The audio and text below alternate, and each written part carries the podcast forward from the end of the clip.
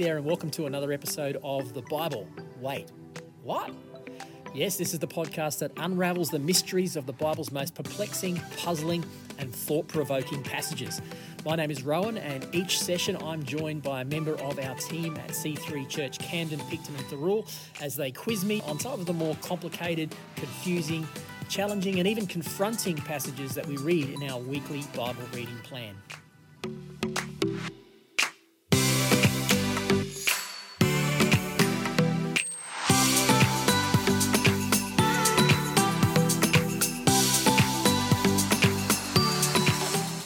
Understand that reading the Bible can be a challenging and perplexing experience. Many people just don't know where to start, they get confused, and so they give up.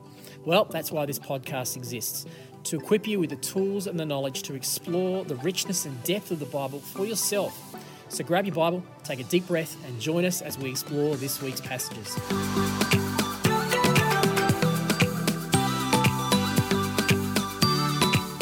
Learn more about us or to get in touch with us at C3 Church Camden, Picton, and Thirroul, visit any of our three locations' websites. That's c3camden.church, c3picton.church, and c3thirroul.church.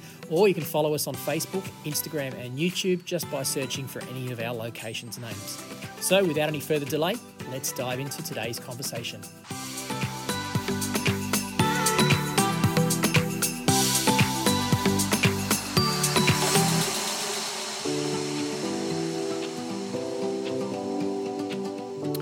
Hey, hello everyone. Welcome and welcome, Pastor Rohan. Thanks, Jeff. Welcome, everybody, to another episode of the Bible. Wait, what? Uh, it makes me laugh every time I hear that. Oh, such, a, yes. such a great title, isn't it? Yeah, I don't know how catchy it is, but we'll blame ChatGPT if it isn't catchy. Yeah. But it is. It, it tells the story of what it's like to read the Bible, doesn't Yeah. it? Well, I believe um, I believe quite a few people are listening to the podcast, which is Yes, fantastic, and Yep. uh, I'm I'm so pleased about that. That you know that uh, people are interested in the Bible. Mm, that's know? that's what was the heartbeat of this was that people would feel like they could study the Bible for themselves. For sure, yep. And, Yep. and I'm also really excited to to hear all the different people that are speaking on the podcast. That they, so many people seem to know about the Bible. It's, Yeah. it's really encouraging. It's been a great delight for me to sit and listen and hear different perspectives and Yeah. have different questions and hear different thoughts from people in their study. It's been it's been wonderful. It has been good, and, Yeah. and, and it, may, it, it makes us feel good that we must be teaching something, doing something Yes, right. that's right. Yeah, that's getting out there and people are studying Yeah. the word for themselves. It's That's right. great. Yep, Yep. for sure. So today we're going to be um, having a look again. Uh, well, we're finishing up um, the book of Samuel. Yeah, pretty much the end of David's Samuel. life, yep. Yeah. So um, Been in David for a couple of months. Yeah. So we're going to be reading from uh, chapter 20 today from 2 Samuel. But I wanted to just go back a little bit into chapter 19 so we kind of get a bit of context of what's happening here. So, as is usually the case, there's a bit of arguing going on between the tribes of Israel and the tribes of Judah.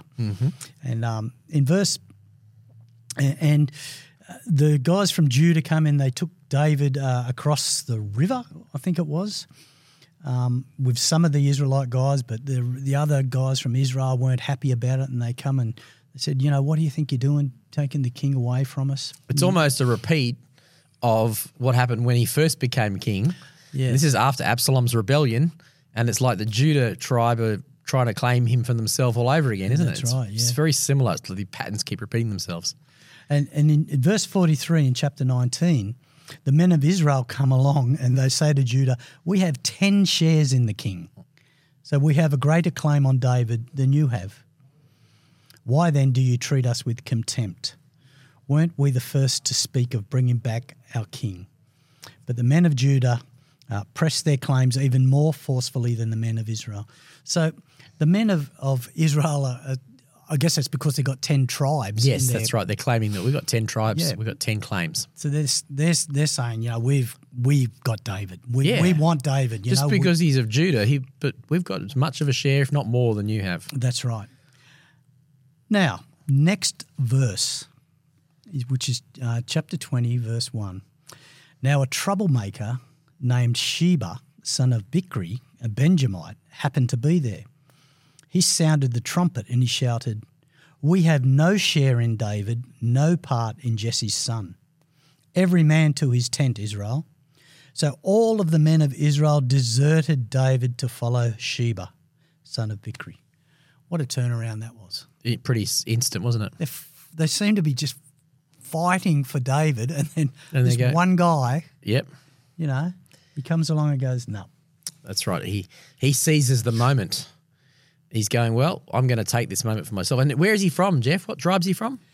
Benjamin, wasn't it? That's that right? interesting. Yeah. So that's the same tribe as King Saul. So we don't know anything about this guy, but chances are he is um, also um, involved in, you know, the uh, he's also involved in uh, Saul's heritage there somewhere along the line. He's going to seize this moment to turn them all to himself. Yep. Yeah. So I, I think it really it shows us there, doesn't it, that we have to be wary that one charismatic man can turn a whole country away from what they believe in. That's a good call. And we've seen that throughout history, haven't we? We have, yeah. Yeah, um, charisma alone. Uh, well, put it put it this way: um, following alone is not automatically a sign that you're in the will of God. You can be a big church with a big following; doesn't automatically just assume, oh, that God's blessing that. That's right. Sometimes it can be built on the back of a charisma of a man or a woman, Yep. but that person could be gathering a flock for themselves rather than pointing them to Jesus. That's right. Yeah. So, you know, John Finkelty talks about his organisation is grow a healthy church, not grow a big church. Yes. Um, I remember him saying, you know, he said, not everything that's healthy grows. He's had cancer. You've had cancer. Not everything that's healthy grows. Sometimes things can look like they're growing, but they're unhealthy. So um, I think that's not always the sign. The world looks at that and goes, oh, you know, that's got a big following. Big Sheba's got a big following, but everyone followed him. But didn't mean he was right in his in his leadership, was he? He was he was um, taking away from King David. That's right. And we have to be careful, don't we? Not to not to be carried away by some celebrity or uh, Yep. some government official or whatever it may be, Yep. or, or a church leader, like you said, Yep. that can lead us astray, especially if, if we think of end times and, you know, the Antichrist is going to come and mm. fool people, mm. you know. Yes, that's right. Um, There's a warning there that you know that the spirit of Antichrist will drag people away and Yes. entice people away. Yeah, Don't fall for everything. exactly. Yep. If you believe everything, you'll fall for everything. Well, that's true. Mm. And that that's pretty well what Yep. what we see happening Yep. everywhere at the moment. It's human nature. think. We just want people to think. Stop and think about Come on, Jeff. before Preach you it. it. Think Yeah. for yourself. Hang on, I've got to save that for next time I preach. Oh yeah. Yeah. Think, think. okay, so so uh, so Sheba drags all the these guys away, and David says, "Rightio, let's get after this Sheba character. We'll, we'll knock him on the head, and we'll get the men back." So um. So all the men, uh, so the men of Israel have deserted David. Um, One little point that's worth noting here that Joab, who had been commander of David's army, has been uh, demoted, and uh, Amasa has been put in place now. Yeah, that's right. But yeah, okay. So let's read in verse eight. So they the these guys had come together, and it says while they were at the great rock in Gibeon, Amasa, who was the like Pastor Rohan just said, he And he'd been demoted because Joab had led David's men against Absalom's rebellion, but Joab had defied David's command and killed jo- Absalom. And so he got demoted for that. Right. Okay.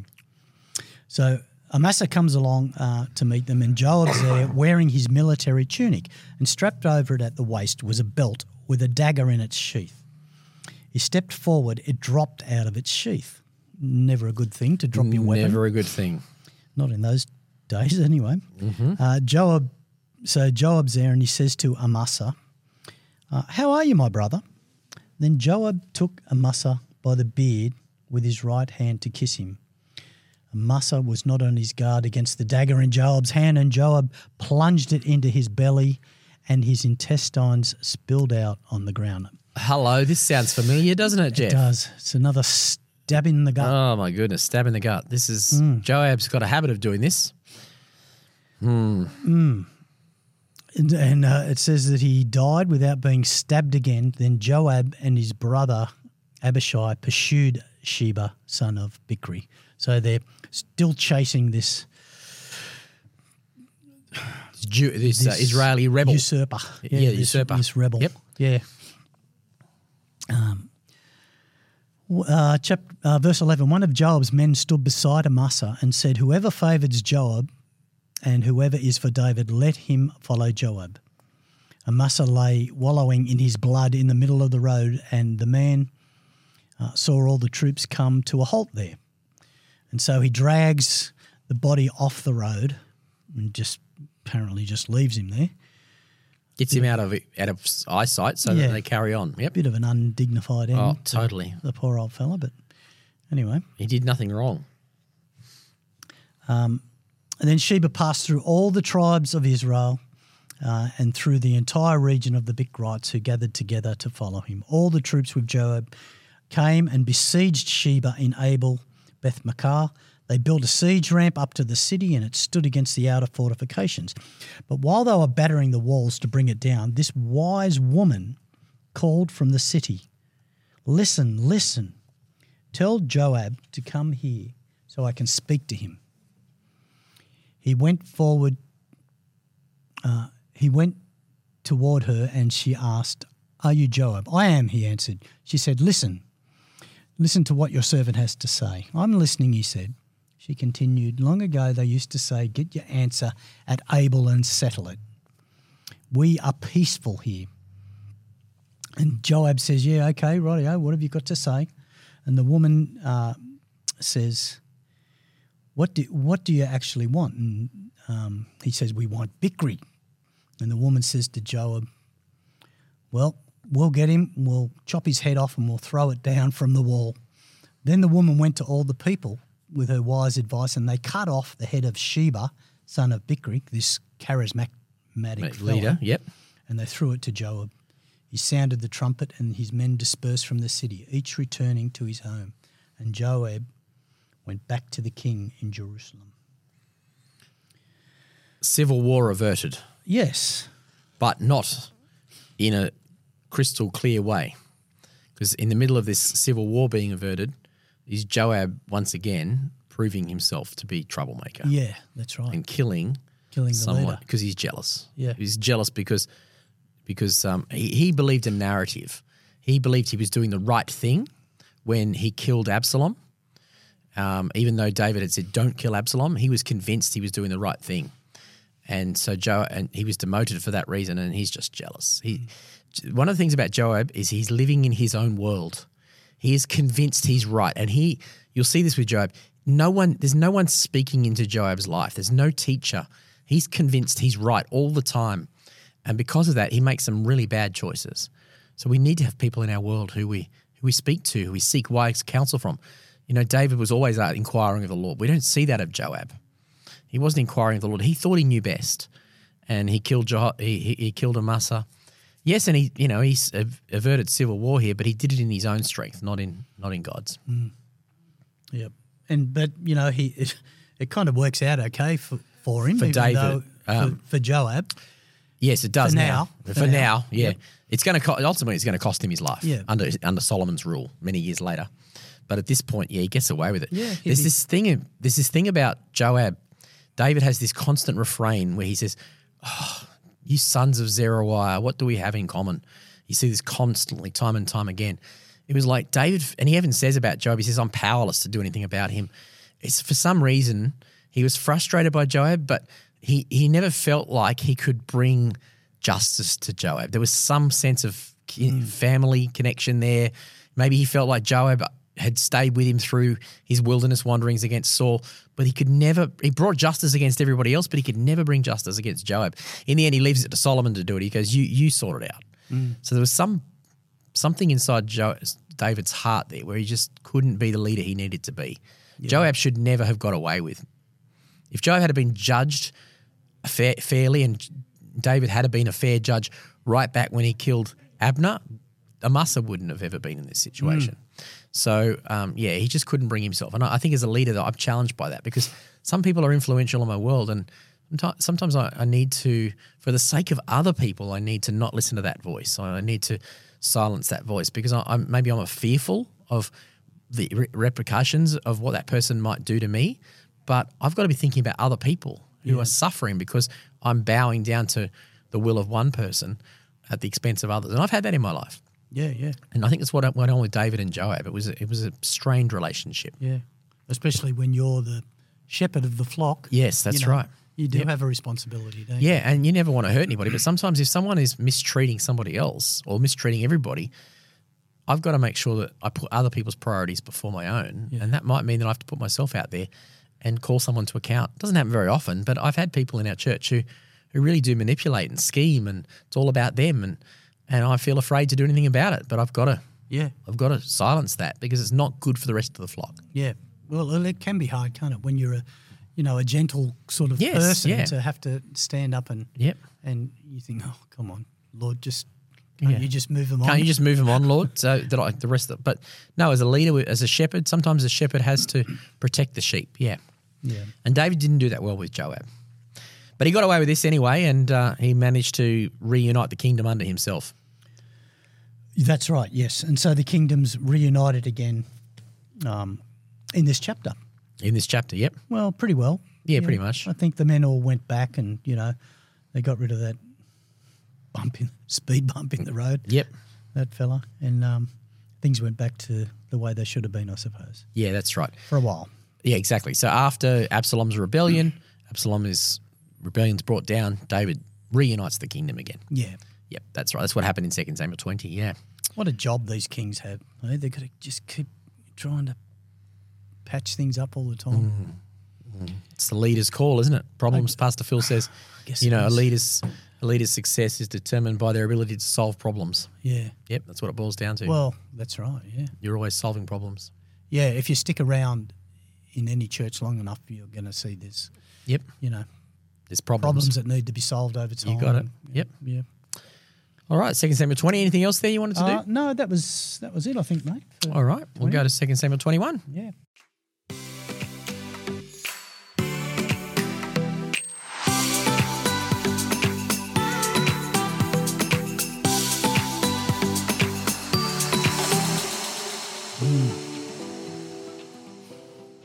Okay, here we go. Second Samuel, chapter twenty-one.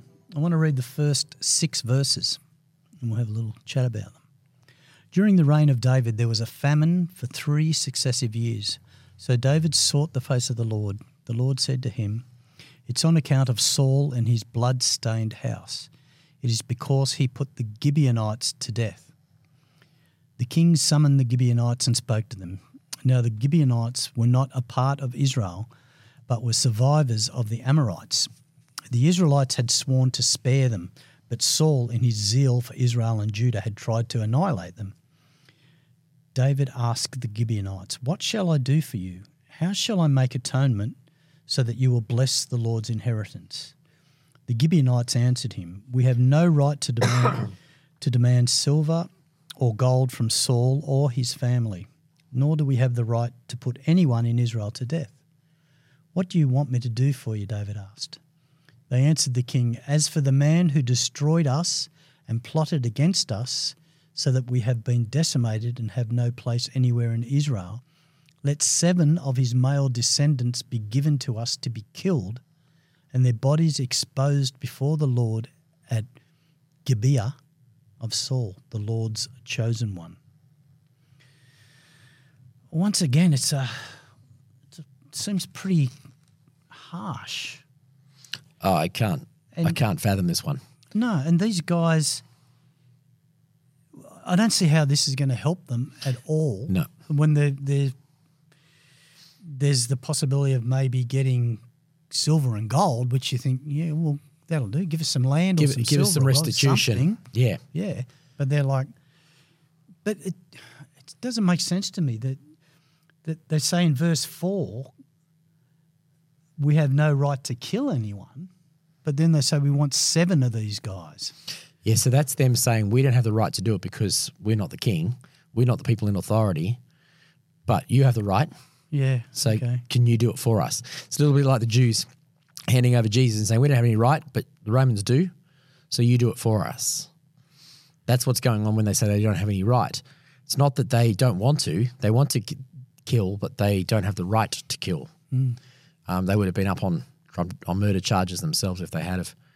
What messes with my head in the story is just that how does killing seven descendants of Saul make restitution for Saul's wrongdoing doing against the Gibeonites? Yeah. So these Gibeonites are the dudes in the book of Joshua who showed up with their, I think it's the ones, showed up with their um, moldy bread and shoes worn out Oh, and yeah, said, yeah.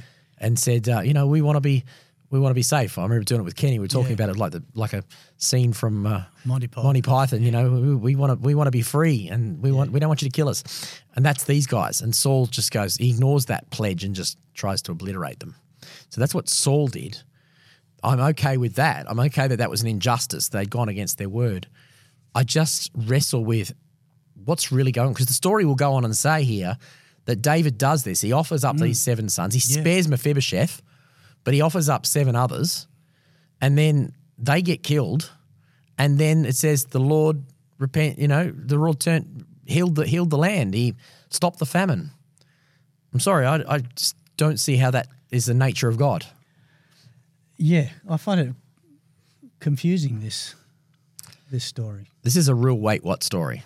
It is. Yeah. Well, I've got that written at the top. Have you? Yeah. Wait, what? Yeah. It just doesn't make a whole lot of sense to me. Maybe it requires a bit more thought. Yes. So anytime you get these wait what moments, it's an invitation into deeper thought, Yeah. deeper conversation Yep. to go, what's really going on here? Why is it that they, why is it that David offering up seven seemingly innocent men? We've got no reason to assume that those guys are, are wrong themselves. Why is it that offering those up would somehow appease the wrath of God? Mm. And why does God wait to, to bring this famine on while David's in charge instead of When Saul was in when charge. Saul was in charge? Yeah. yeah. You know, I don't know how many years later this. From all accounts, is a few years later. Yeah, so these last few stories, I think they're they're not necessarily in chronological order, order. yeah. We've kind of finished the whole rebellion thing, and now there's just a few little stories in David's Yeah. poem that's tacked on. So it may have happened earlier in his career. We don't really know, um, but I think it is it is worth wrestling with. We probably should have done this. No, I probably should have wrestled with this to so we, to, to, so that our listeners could have a clearer picture on it. Um, I would what I would be doing in this story is I'd be going straight to commentaries. I'd be googling questions like, "How did killing seven of David's uh, Saul's descendants appease God's wrath?" You know, and see see what it says. I'd start with throwing that you know throw that into Google throw that into Chat GPT. Let's just do that and see if we get some ideas, just so our listeners, because we haven't done this for a while. Yeah. How did killing seven of Saul's descendants appease God's wrath? Now, just in what chapter are we in? Twen- in 21. wrath in Second Samuel 21. So I am using, just for our listeners, I am using um, ChatGPT here. So this is just a warning that you know you don't take everything you say here. This is just to give you ideas, and you go and actually find commentaries. But it gives you a help. The biblical account deals with involving the, yeah, the background to this event is that Saul had tried to exterminate the Gibeonites, breaking Israel's ancient oath to let them live. The oath has been made by Joshua and the leaders of Israel in Joshua 9 as a consequence of Saul's actions against the Gibeonites. A famine had struck the land. We know that. David sought to understand the reason for the famine. After inquiring of the Lord, he was told that it was because of Saul's bloody actions against the Gibeonites. So, to rectify the wrong, to appease God's wrath, David approached the Gibeonites and asked them, This is exactly what we just read. They requested seven of Saul's descendants be handed over to them, and David complied. Handed over the two sons of Rizpah, and some translations refer to her as Michal. Okay, so it could have been Michal. The Gibeonites were executed then, and after this, the famine was lifted. It's important to note that this account raises a variety of theological and ethical questions. This is what I was wanting to get to, hmm. particularly around the concept of collective guilt and retribution. The idea that a current generation could suffer punishment for the sins of the previous one is challenging and in many ways contrasts with other biblical teachings, such as Ezekiel 18, where it says that a man shall die for his own sins, not the sins of his descendants. I'm assuming that's what Ezekiel 18 says. I think it does. However, the passage reflects the ancient Near Eastern understanding of justice, covenant, and retribution. I'm going to have to ask more questions of ChatGPT there, but that's what I was going to say is that even though it's strange to us and it doesn't make it right, it's reflecting that that was a common practice Yeah. in that time. That that a descendant could be held accountable for the sins of the previous generation and that they could appease that. So that would have been a common practice across the ancient Near East, but it wouldn't have been a God. It's not the way. It's not. It doesn't fit with the character of the Lord that we know. The ethical question that's raised, the theological question that's raised, is what do you do with the literal translation of Scripture? Because it says in this passage, after David did this, the anger of the Lord was ceased. Hmm. So we now have to ask ourselves, what does that mean? Is that true or is that the writer's perception of reality? Do you know what I'm getting at? Yeah. What do you think? I guess we need to look a little bit closer at the oath that Saul broke. Mm-hmm. What was the oath that the We wouldn't touch guys- them. They would become water carriers and woodcutters. Yeah, That we won't kill them. So they broke the oath, definitely. So when he made that oath, did he make that oath before the Lord? Did he Yes. say, it's, it's, you know, Yep. I stand here before the Lord Yep, and definitely. hand on the Bible Yep. sort of thing? Yes, basically, yes. It was the oath in this. In, I mentioned this on the podcast with Kenny. I remember in the midst of, in the midst of all of the bloodthirstiness that goes on, one of the codes was that an oath was binding, Yeah. absolutely one hundred percent binding. Yep. So there has to be some sort of rule, doesn't there, in warfare? Yes, that's right. And and, And the oath was a big deal. Yeah. to them. And in many ways today, we would consider ourselves more um, socially uh, advanced, but we don't hold an, an, a word of an oath anywhere near as closely as they did in their day. Yeah. And and back, you know, in those days that the oath was a big deal, but Jesus says, just let your yes, Yes, be yes. That's right. That's what no. Jesus says. Yep. So which is basically if we say yes to something, we're it's an oath, isn't Mm. Yeah. it? You know? So there's no question in my mind that what Saul did was absolutely wrong. He had got violated an oath. Where the question comes is, how does killing seven descendants of Saul then appease that wrongdoing, atone for that wrongdoing? Yeah. Well, there must be a, a major importance in keeping oaths. You know, I, I always think about when John the Baptist was beheaded. Um, because what who was the what was the name of the fellow that had him beheaded? Uh, Herod? Herod. Yep. So Herod made an oath that he would give Yes. his It was binding to him or too. what, whatever she was. Um, give you whatever you want, up to half my kingdom, you know. And she said, "I want the head of David and he, uh, of John." And and um, he was like, Well, I can't. I don't really I don't want want, to. to. but because of my dinner guests and because of my oath, I have, to, do, it. An oath was a big, Yep. big deal, wasn't Yep, it? So that's right. Breaking an oath, I guess, was a, was big, a huge big deal. too. Yeah, so there's no doubt about that. The breaking of the oath. The issue then becomes, what I wrestle with is, but this isn't again. This is innocent Yep. people dying. Well, yeah, yeah. And maybe there's a bit of, you know, picture of Jesus. Here, here we go. I've just asked while you've been talking.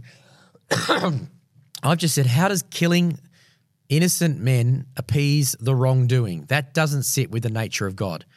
ChatGPT says to me, You're touching on a complex and difficult issue that many theologians and readers of the Bible have to grapple with.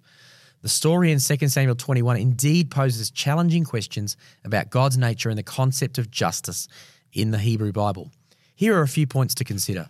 One, the historical and cultural context. Biblical narratives often reflect the cultural, historical, and societal norms of the time. The idea of collective punishment or retribution was not uncommon in the ancient Near East. In many ancient societies, the actions of a leader or a member of a family could have bring consequences on the entire family. Yes, we agree with that. The Gibeonites' retribution. It's important to note, this is the second one, to note that it was the Gibeonites who requested the death of Saul's descendants as recompense for the wrongs that Saul had committed. David's agreement might be seen less as an endorsement of that act, in the act's inherent, inherent justice, and more as a political move to restore peace and rectify an oath that had been broken. So that argument would say, well, David wasn't. David didn't think it was going to work either, but he was just trying to keep the peace. yeah. Still, that bother, bothers me that he would hand over innocent men. This is a three complex portrayal of God. The Hebrew Bible often presents a multifaceted view of God. At times, God is portrayed as a merciful and forgiving. At other times, he may be demand. He may appear demanding of justice and wrathful. This multifaceted portrayal reflects the diverse traditions, authors, contexts within which the biblical texts were written. Four, question and wrestling. Many, many readers, both ancient and modern, have struggled with challenging passages like this one. The Jewish tradition, for example, encourages questioning and wrestling with the text. Theologians and scholars often engage with these passages, seeking to understand them in their historical context and drawing out lessons or principles that might be relevant for contemporary readers. And fifthly, personal interpretation. Ultimately, one interprets and understands such passages is influenced by our personal beliefs, theological perspectives, and the teachings of one's faith community. It's perfectly reasonable for this story to raise questions and challenges for you, as it does for many. Engaging with these difficult passages and grappling with their implications can lead to a deeper understanding of one's faith and the biblical text. Hmm. I like that because it doesn't mean that there is a one size fits all answer for Yeah. this. Sure. These are these are passages that we're only guessing what was the reason behind the narrative. Mm. Where where it becomes a problem, I think, for us as Protestant evangelicals, is much of the narrative that we have been raised on is that Scripture is without error; it's inerrant.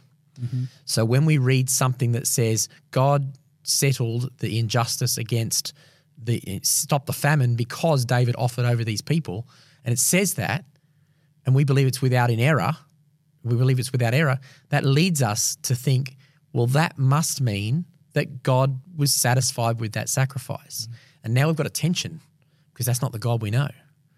So, are we able to wrestle with the inerrancy of Scripture and realize that maybe the inerrancy of Scripture is not what we've always thought it was?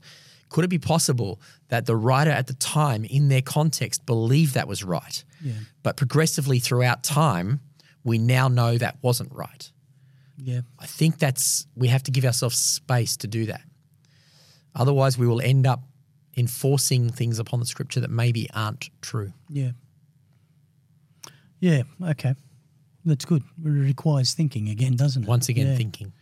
It's, so, so what happens then? Um, David gets the bones of Saul and Jonathan, and he buries the bones in um, Saul's father's tomb. Mhm. And he did everything uh, okay. And then after that, God answered prayer in behalf of the land. So it seems like the matter's all settled. Now, you know, we can get things back to normal. And God's like, okay, you guys. It would almost seem to me like God's said, okay, you guys just settle your tiffs. Okay, now it's all done. Okay, everything's cool. Let's get back to what we're doing. I don't know. Maybe that's too simplistic, but It's like God was just letting them mess maybe. Yeah, I don't know. Well, I oh, I've never thought about it like that, but that we talked about that in previous podcasts that God limits Himself to work with the fallenness of humanity and still tell His story. So maybe you're right. Maybe that's what's happening here. It's like it doesn't mean God is God is um is uh uh, accepting or approving of this behavior, but He's just still limiting Himself and saying, "I'm going to work within the frailty of human behavior," just Yeah. like He worked with Abraham and Is- and Sarah, despite their frailty and their misunderstanding that they thought it was okay to take uh, Hagar and you know Yeah. use her for their purposes, all that sort of stuff. God still limited Himself and worked within that. I suppose he has to work within our human frailty, doesn't he? Otherwise, you just send another flood and just Yep. wipe us all out. Yep. I think it's fundamental to our understanding of Scripture is to realize that I don't think everything we read about um, needs to be uh, accepted as this is God's ultimate will. It's it's like Jesus was questioned about why then by the by the Sadducees or the leaders why did Moses permit a certificate of divorce and he says well it was actually because your hearts were hard there was a concession Yeah. it's like God is triaging he's still telling his story through your brokenness Yeah. it wasn't that way intention from the start, but God was willing to work with that in order to continue his redemptive plan through a fallen humanity. Yep. It's like the the golden thread, isn't it? The it just gold- kind yep, of keeps going. weaves through humanity. And, Yeah, that's right. You know. I think when we do that, eh, eh, I'm much more comfortable with passages like that and going, I don't think that was God. I think that was just God working with their limited understanding at the time. Yeah. And it also helps with passages like slavery, Jeff, and like, you know, having slaves in the Old Testament. That wasn't God's intention, but God's working with it and he elevates the level of slaves above the other communities around it, the other nations around about. Yeah. But for God to come along and say to the to the Jews, no slavery, it would have been so far outside their worldview that they, they didn't have anything to work with. So God God works gradually with us, patiently with us. Look after you, so-called slaves. Yes, Yeah. that's right. Yeah. Okay, the next little bit of this chapter is really interesting, I reckon. And we see four Philistines Hmm. who, by all accounts, are huge men like Goliath. Yep. As we read through this, we see that they're all big, big guys. It even says that some of them were big and they had shafts like a weaver's rod. And there's all this language which is very similar to Goliath. Yes, it is. And they're all killed by a single man. Mm-hmm. Abishai, isn't it? So it kind of, oh no, different, different single men. Oh, different single men. Yeah. one, Abish- one, yep. yeah. Yep. It's not gotcha. like ten men against. No, one that's right. It's Yep. all- it seems to be one on one, unless I'm. No, you're right. I think they are. You're correct. Yep. Yep. But it, it really just harkens back. I mean, these guys are David's. I think some of some of them are David's brothers, and some of them are David's men. Well, Abishai is Joab's brother, so he's David's nephew. He's one of them. Okay. Yep. Uh, But the others are. Jonathan, son of Shimei, David's brother. Yep. Killed, so that's another guy. nephew. Yep. Oh, yep. Right. There's two Yep. nephews at least. Okay, so they're all descendants and or part of David's gang anyway. Yep. They are. Um, And they're all look. There's one guy there. He's huge. He's got six fingers and six toes on each foot and hand, twenty four in all. So he's this massive big man. But Hmm. there's this the same sort of deal that David had, wasn't there? That you know, David with the with the With the word of God. the word of God and the faith Yep. that he had. Yep. Was able to kill D- Goliath. I guess the the training that he had as well. Yes, yep, these guys, that's I right. imagine. Yep. Well, they've probably been trained as well. They're able to kill these big guys. So I don't know if there's a lesson in that or not, but I've just found it interesting. I think it's interesting that I've never picked up on the fact that each of those were, those four guys were killed by, you know, they were all descendants of the giants of Gath. So they were all, you know, a part of that whole category of people that Goliath was from, the Nephilim. Yeah. But isn't it interesting that, um, you know, a different one of David's mighty men went to battle against each one of them? Hmm. Yes, that's, I've never thought about the fact it's an individual person each time. Because that's going to, well, that's the way it reads, isn't it, it? oh, I it does. we- it mentions that. When. I read that, I thought, well, maybe it means No, it actually specifically him says and all his men or something. no. I mean, well, we know that Shammah is one of them, and he he um is he one of the guys? Yeah. he's the guy who stands in the field and stays right to the end, doesn't he? When Let's he taunted Israel, Jonathan's son Shimei, David's brother, killed him. Yeah, it's not that one. I'm thinking about do with the field of lentils. Now that's that's a different story coming up at the end of Second Samuel 23, I think. It says he killed the brother of Goliath. Yep, So, you know, who had the, the big Yep. spear. yep. Another battle took place at Gath. There was a huge man with the six fingers. Uh, he was also descended from Rapha. Yep. So this is just stating that these battles were ongoing, and that each time God had a man Yeah. who would would stand up for the Lord and fight. Mm. So I think maybe the lesson for us in that at first glance is, you know, God has called each of us to have a battle, have a fight, and will we stand? Because there'll be things that that there'll be enemies that we will fight that no one else will need to fight. David wasn't to fight these men. David fought Goliath, but these these giants needed another man to fight them. Yeah. It's a place for every one of us. So it's hmm. it's worth being on God's side, isn't it? It is worth being on You know, God's side. Yep. Even if things look like overwhelming, Yep. you know. Stay the course. I gee, I've seen so many videos lately about David and Goliath and people speculating that David wasn't young, that he was an old guy and that he wasn't small, that he was a big guy and all this this sort of stuff. And Yep, I have too. yeah, so There's some evidence that the stories are out out of order. That's what the reason is that the story was told out of spec out of Yeah. order. We're reading it chronologically, but the authors have put it in for a certain reason other than chronological order. yeah, okay. So he wasn't necessarily a young man at that time. Yep, I've heard that too. Um, I wouldn't presume to be an expert one way or another. I think tradition has always had, the, you know, that Yeah. this is the young David, but not necessarily. Yeah, I've seen some, even though I haven't studied it, I've seen people who I would respect as reputable scholars who presume to say that he was it was later Yeah. on in his life and he was an older man. yeah. And there was a, that video of a guy using a, a sling, Sling, yeah, and like a modern day guy. and Oh, yeah. boy, Oh yeah, that, I mean, there's no doubt that that sling and a stone Oh. is going to bring down. Doesn't matter how giant, big the giant is. Yeah, yeah. A well a well targeted sling and stone with a sling will take down anyone. I reckon. Yeah, like a like a bullet. Especially if you then go over and chop their head off, you're going to make Yeah, sure. that's that- right. Make sure. Yep.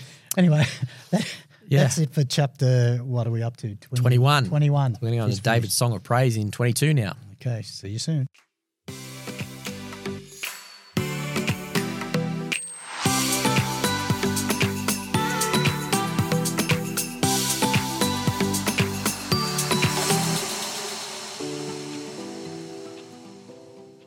Welcome back.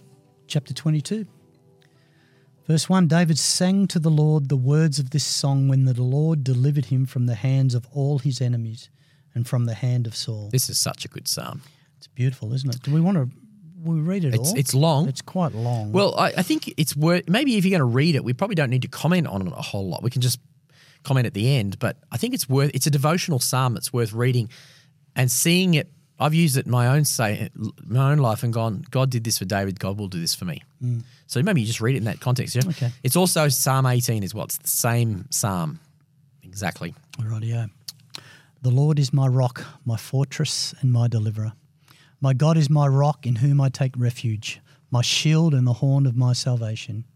He is my stronghold, my refuge, my saviour from violent people. You save me. I call to the Lord who is worthy of praise and have been saved from my enemies. The waves of death swirled about me, the torrents of destruction overwhelmed me. The cords of the grave coiled around me, and the snares of death confronted me. In my distress, I called to the Lord. I called out to my God. From his temple, he heard my voice. My cry came to his ears. The earth trembled and quaked. The foundations of heavens shook. They trembled because he was angry. Smoke rose from his nostrils. Consuming fire came from his mouth. Burning coals blazed out of it. He parted the heavens and came down. Dark clouds were under his feet.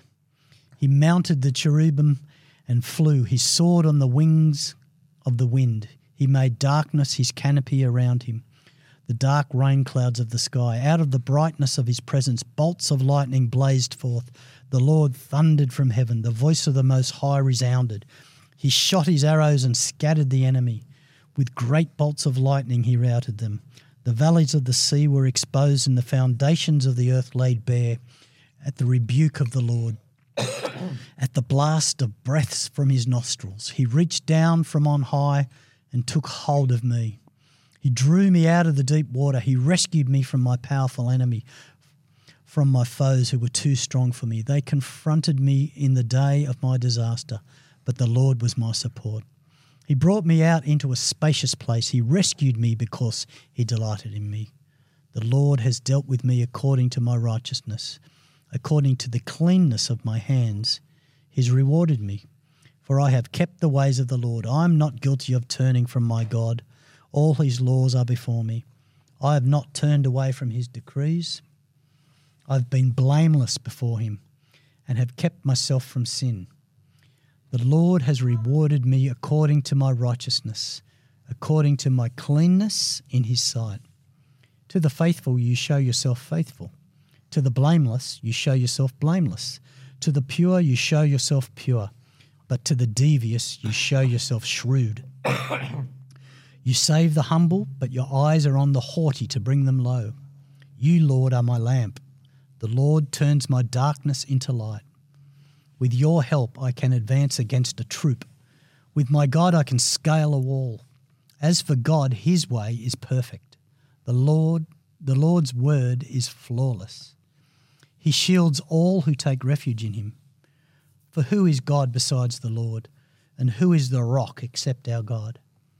It is God who arms me with strength and keeps my way secure. He makes my feet like the feet of a deer. He causes me to stand on the, the heights. He trains my hands for battle. My arms can bend a bow of bronze. You make your saving help my shield. You, your help has made me great. You provide a broad path for my feet so that my ankles do not give way. I pursued my enemies and crushed them. I did not turn back till they were destroyed. I crushed them completely and they could not rise. They fell beneath my feet. You armed me with strength for battle. You humbled my adversaries before me. You made my enemies turn their backs in flight, and I destroyed my foes. They cried for help, but there was no one to save them. to the Lord, but he did not answer. I beat them as fine as the dust of the earth. I pounded and trampled them like mud in the streets. You have delivered me from the attacks of the peoples. You have preserved me as the head of nations. People I did not know now serve me. Foreigners cower before me. As soon as they hear of me, they obey me. They all lose heart. They come trembling from their strongholds. The Lord lives. Praise be to my rock. Exalted be my God, the rock, my Saviour. He is the God who avenges me, who puts the nations under me, who sets me free from my enemies. You exalted me above my foes. From a violent man you rescued me. Therefore I will praise you, Lord, among the nations. I will sing the praises of your name. He gives his king great victories. He shows unfailing kindness to his anointed, to David and his descendants forever. Wow. I don't know about you, but I just read that psalm and I feel like I'm ready to go. Yeah, it's I feel like I can run through a troop, even with my cough and croakiness. I feel like I can go. It's um, it's a faith filled psalm, isn't it? it is. Yep, it's wonderful. Yeah, and reading it devotionally is a good way to go because it is a psalm, Psalm 18 as well, and just to read it through, um, you can read it in a setting like that, but then also to meditate Yeah, on certain sections of it, where his justice and his vindication of the righteous, and then his empowering and emboldening of us to do what he's called us to do. It's all there in this this summary psalm that he writes at the end of his life. yeah, it's wonderful. I, yeah, the one of the verses I really like there is, "You provide a broad path for my feet, so my ankles will not give way." Yeah, Like he's he's just uh, who, whoever wrote this, whether it was David or someone wrote. yeah. I think David. Or David, one, I yep. David sang this song to the Lord. Okay, Yep, I'm pretty sure it's. It, I'm pretty sure it's his own psalm. so you, you, I can just picture him just closing his eyes and just kind of looking at his life and just trying to put it into words and go, this smooth path, you know, not even my ankles. do Yeah, no, I'm not even going to roll my Roll, ankle on it. yeah. Yeah. in the midst of all the adversaries. You've looked after me and, and, and now foreigners cower before Yeah. me. You know, you've taken me from Taking me from a shepherd boy on the side of the hill. And he was the, you know, the least of the sons, Yep. the, the youngest, Yep, which, you know, in those days, the youngest was the least. And, Yep. and he's been elevates. it. elevated Yep. to, you know, just, And he's he- Incredible and the thing is, he's not arrogant in this. It's there's a confident assertion in the power of his God. The Lord lives. Exalted be the God, the rock of my savior. So there's this confident assurance in who he is in his God, and that gives him a boldness, but not an arrogance. yeah, that's right. Yeah. Like I had here, verse 21 and 22 says, um, The Lord's dealt with me according to my righteousness, according to my cleanness, he's rewarded me. And um, for I've kept the ways of the Lord and I'm not guilty of turning from my God. And you could look at that as saying, well, God's kind of looked after him because of he because of his works, but that's not what it's about. That's not it? what David's saying. It's. Uh, I think we spoke about this in the last Yeah. podcast that Yeah. you and I did. That David understands his righteousness Yep. comes from the Lord. David is an insight into the the full understanding that righteousness is not his, that it comes from the Lord absolutely, and he he balances that with that understanding of I'm now righteous, therefore I'm expected to claim what I'm entitled to Yeah, because it's cost the Lord to give me this. It's definitely Psalm 18 starts with for the choir director, a psalm of David, the servant of the Lord. He sang this song to the Lord on the day the Lord rescued him from all his enemies and from Saul. So that's the context of of this psalm that he's written. So it may have been written earlier in his life, and it's been repurposed in 2 Samuel at the end of his life. It may because it says he rescued him on the day he rescued him from Saul. So I suspect he had it earlier in his life. But yes, the the writer has decided to insert it here as a, a summary passage of David's life. And it's a superb summary passage, isn't it? Oh, because yeah, it summarizes everything we've read about in the last, well, from 1 Samuel 16 when he first arrives until 2 Samuel 22, it's pretty much, you know, 40 chapters of David's life. And this is a summary of that. yeah, it's great. It's a great psalm. I wonder, could we write a psalm like that about our lives? I wonder. We probably could. You know, this. You, you Yeah. know, You could for sure. You'd write some beautiful poetry or songs about how God has been faithful to you through it all, Jeff. well, I think we all could. Um, I'd probably get ChatGPT to write mine for me.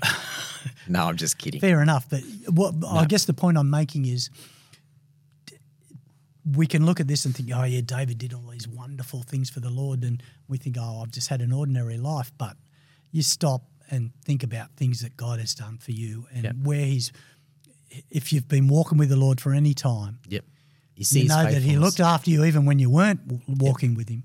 What He's done for you and where He's brought us to. Oh boy, We could turn that into a song, couldn't we? Oh, yeah, Absolutely.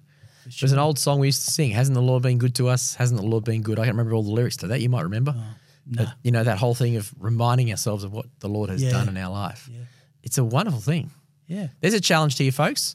Yeah. Think about what the Lord has done for you and write it into poetry. Take the time by slowing down. I'm just joking when I say get ChatGPT to write it. I'm, I'm only kidding. There's there's something in, and you've known this a lot of poetry that you've been writing, especially mm. I've noticed since you know since you've retired, is that I, I would imagine that it's the time it's taking to process and think it through and turn it into poetry that's actually meditative for you. Is that is that a? That's what I've Well, found. that's right, yeah. yeah, Yeah. It's easy to write prose and write a journal, but slowing down and putting it into pro, putting it into po- poetic form actually makes it meditative. You have to think it through a lot more and think through what God has really done for me. That's right. Yeah, Mm. and, and I've always been um, really thought it was fantastic the way that uh, a uh, someone that writes a song, a songwriter, modern day um, worship music, can take a whole chapter and put it into like two or three words, and we know exactly what it means. Mm. Where it's coming from. Yep, that's and, right. And, and I think that's the, and that's what David's done here. that's Like, exactly. He summarized his life, uh, all these battles against Saul and all Yeah. his misunderstandings. He summarized it here, hasn't he? That's right.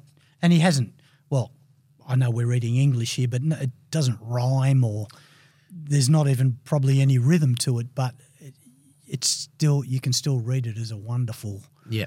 Kind of poem, can't you? You know? Yes. Well, one of the things that's worth noting about poetry in the Old Testament is Old Testament poetry is uses rhyme of thought, not necessarily. There are patterns and there are a few other things like they'll use anagrams of letters and different things where you use different letters. But the most common one we see in the Psalms is poetic thought. They'll have one line and then they repeat that line Yes. with another uh, derivation of the same meaning. So you'll see that as you Yep. you read through. That's the way David has written here. So, for instance, verse five says, "The waves of death overwhelmed me." Then it says, "Floods of destruction swept over me." So he's saying the same thing in two different ways. Yep. You'll see that all the way through Old Testament poetry. Yeah. And it just makes it fuller and It richer. rich, and enriches it. beautiful, doesn't That's it? right, and that's how they did it. The graves have wrapped its ropes around me. Death laid a trap in my path. Mm. So that's that's the pattern. So once you know that in Old Testament poetry, it actually comes to life because it becomes meditative. It does, and you may have noticed as I was reading it, it kind of draws you to to want to um, speak quicker or slower, and it just it just naturally happens as you're reading through it. does. Just the, oh, I'm just blown away by the Psalms and the poetry in the Bible, the, and the way the whole Bible is put together. It just makes me understand that this has to be inspired by the Holy Spirit. Mm-hmm. There's no way people can write something as As gorgeous beautiful as, that. this. Yeah. It's Just, just, just transcends the words on the page Yeah. at a level that takes you. Like that song, like I said, it was like the first thing when you finish reading was like, wow, I'm there. yeah, I'm ready to go. And that's what the Spirit has arrested those words and brought them to a life, to a li- you know, alive in me. Yeah. beautiful. It's a great psalm. I recommend any or everyone to read it. Yes. Read it again and Meditate again. on it. Yep. Yep. So now we're going to move on to David's last words in 2 Samuel 23. Exactly.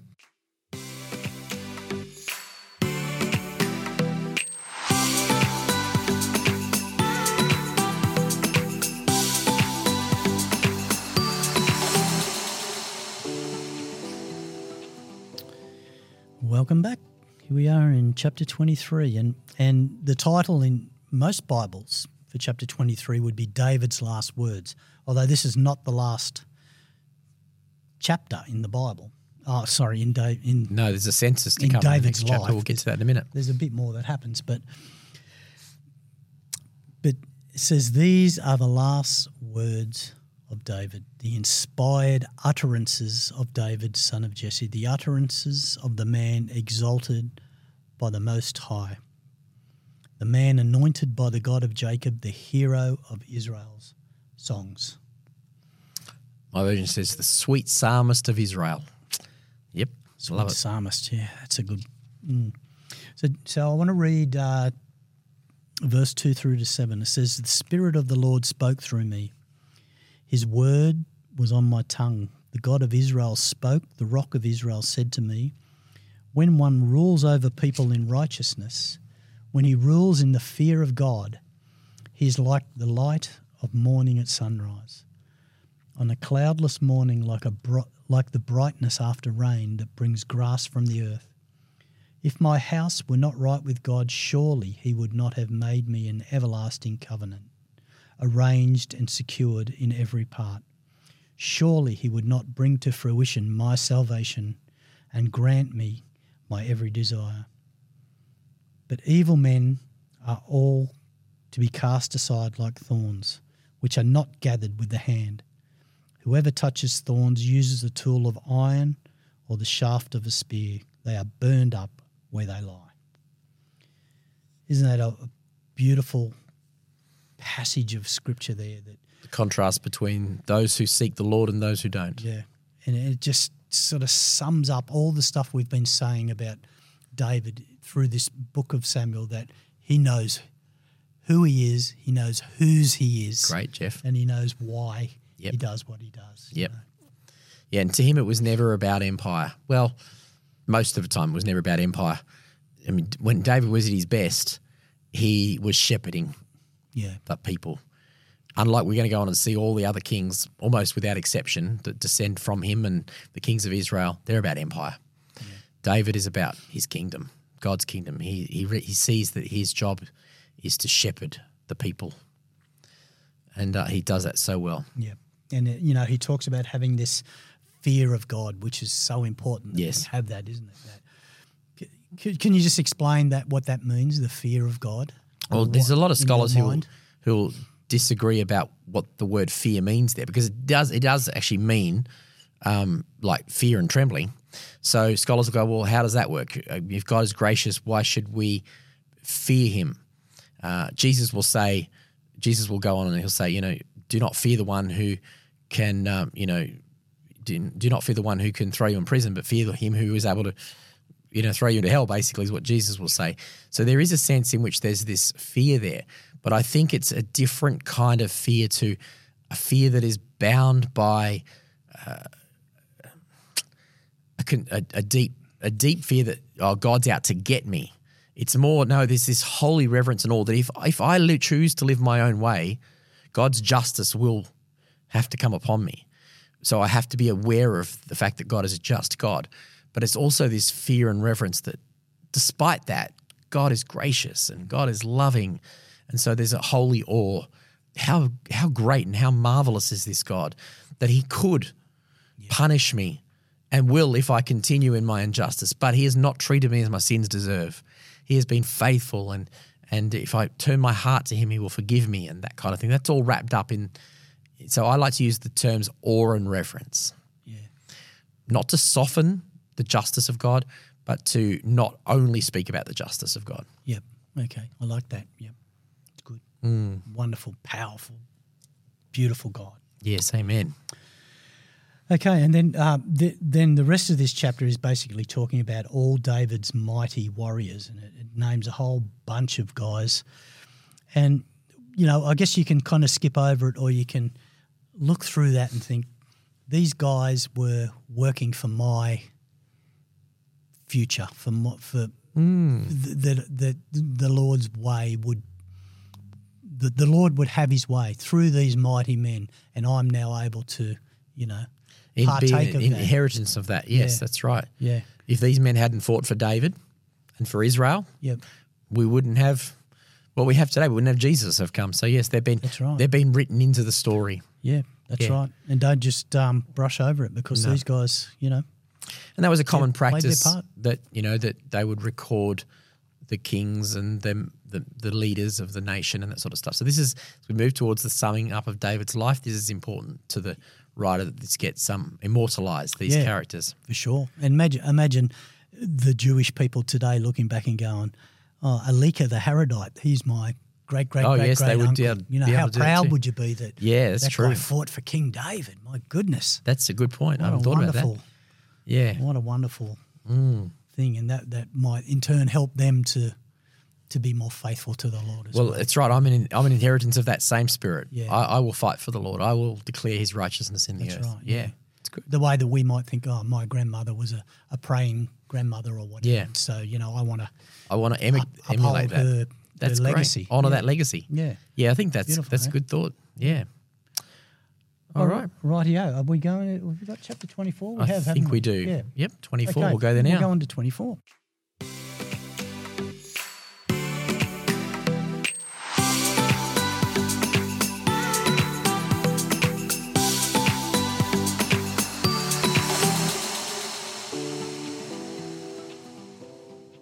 Okay, here we go. Chapter 24. This is the last chapter that talks about.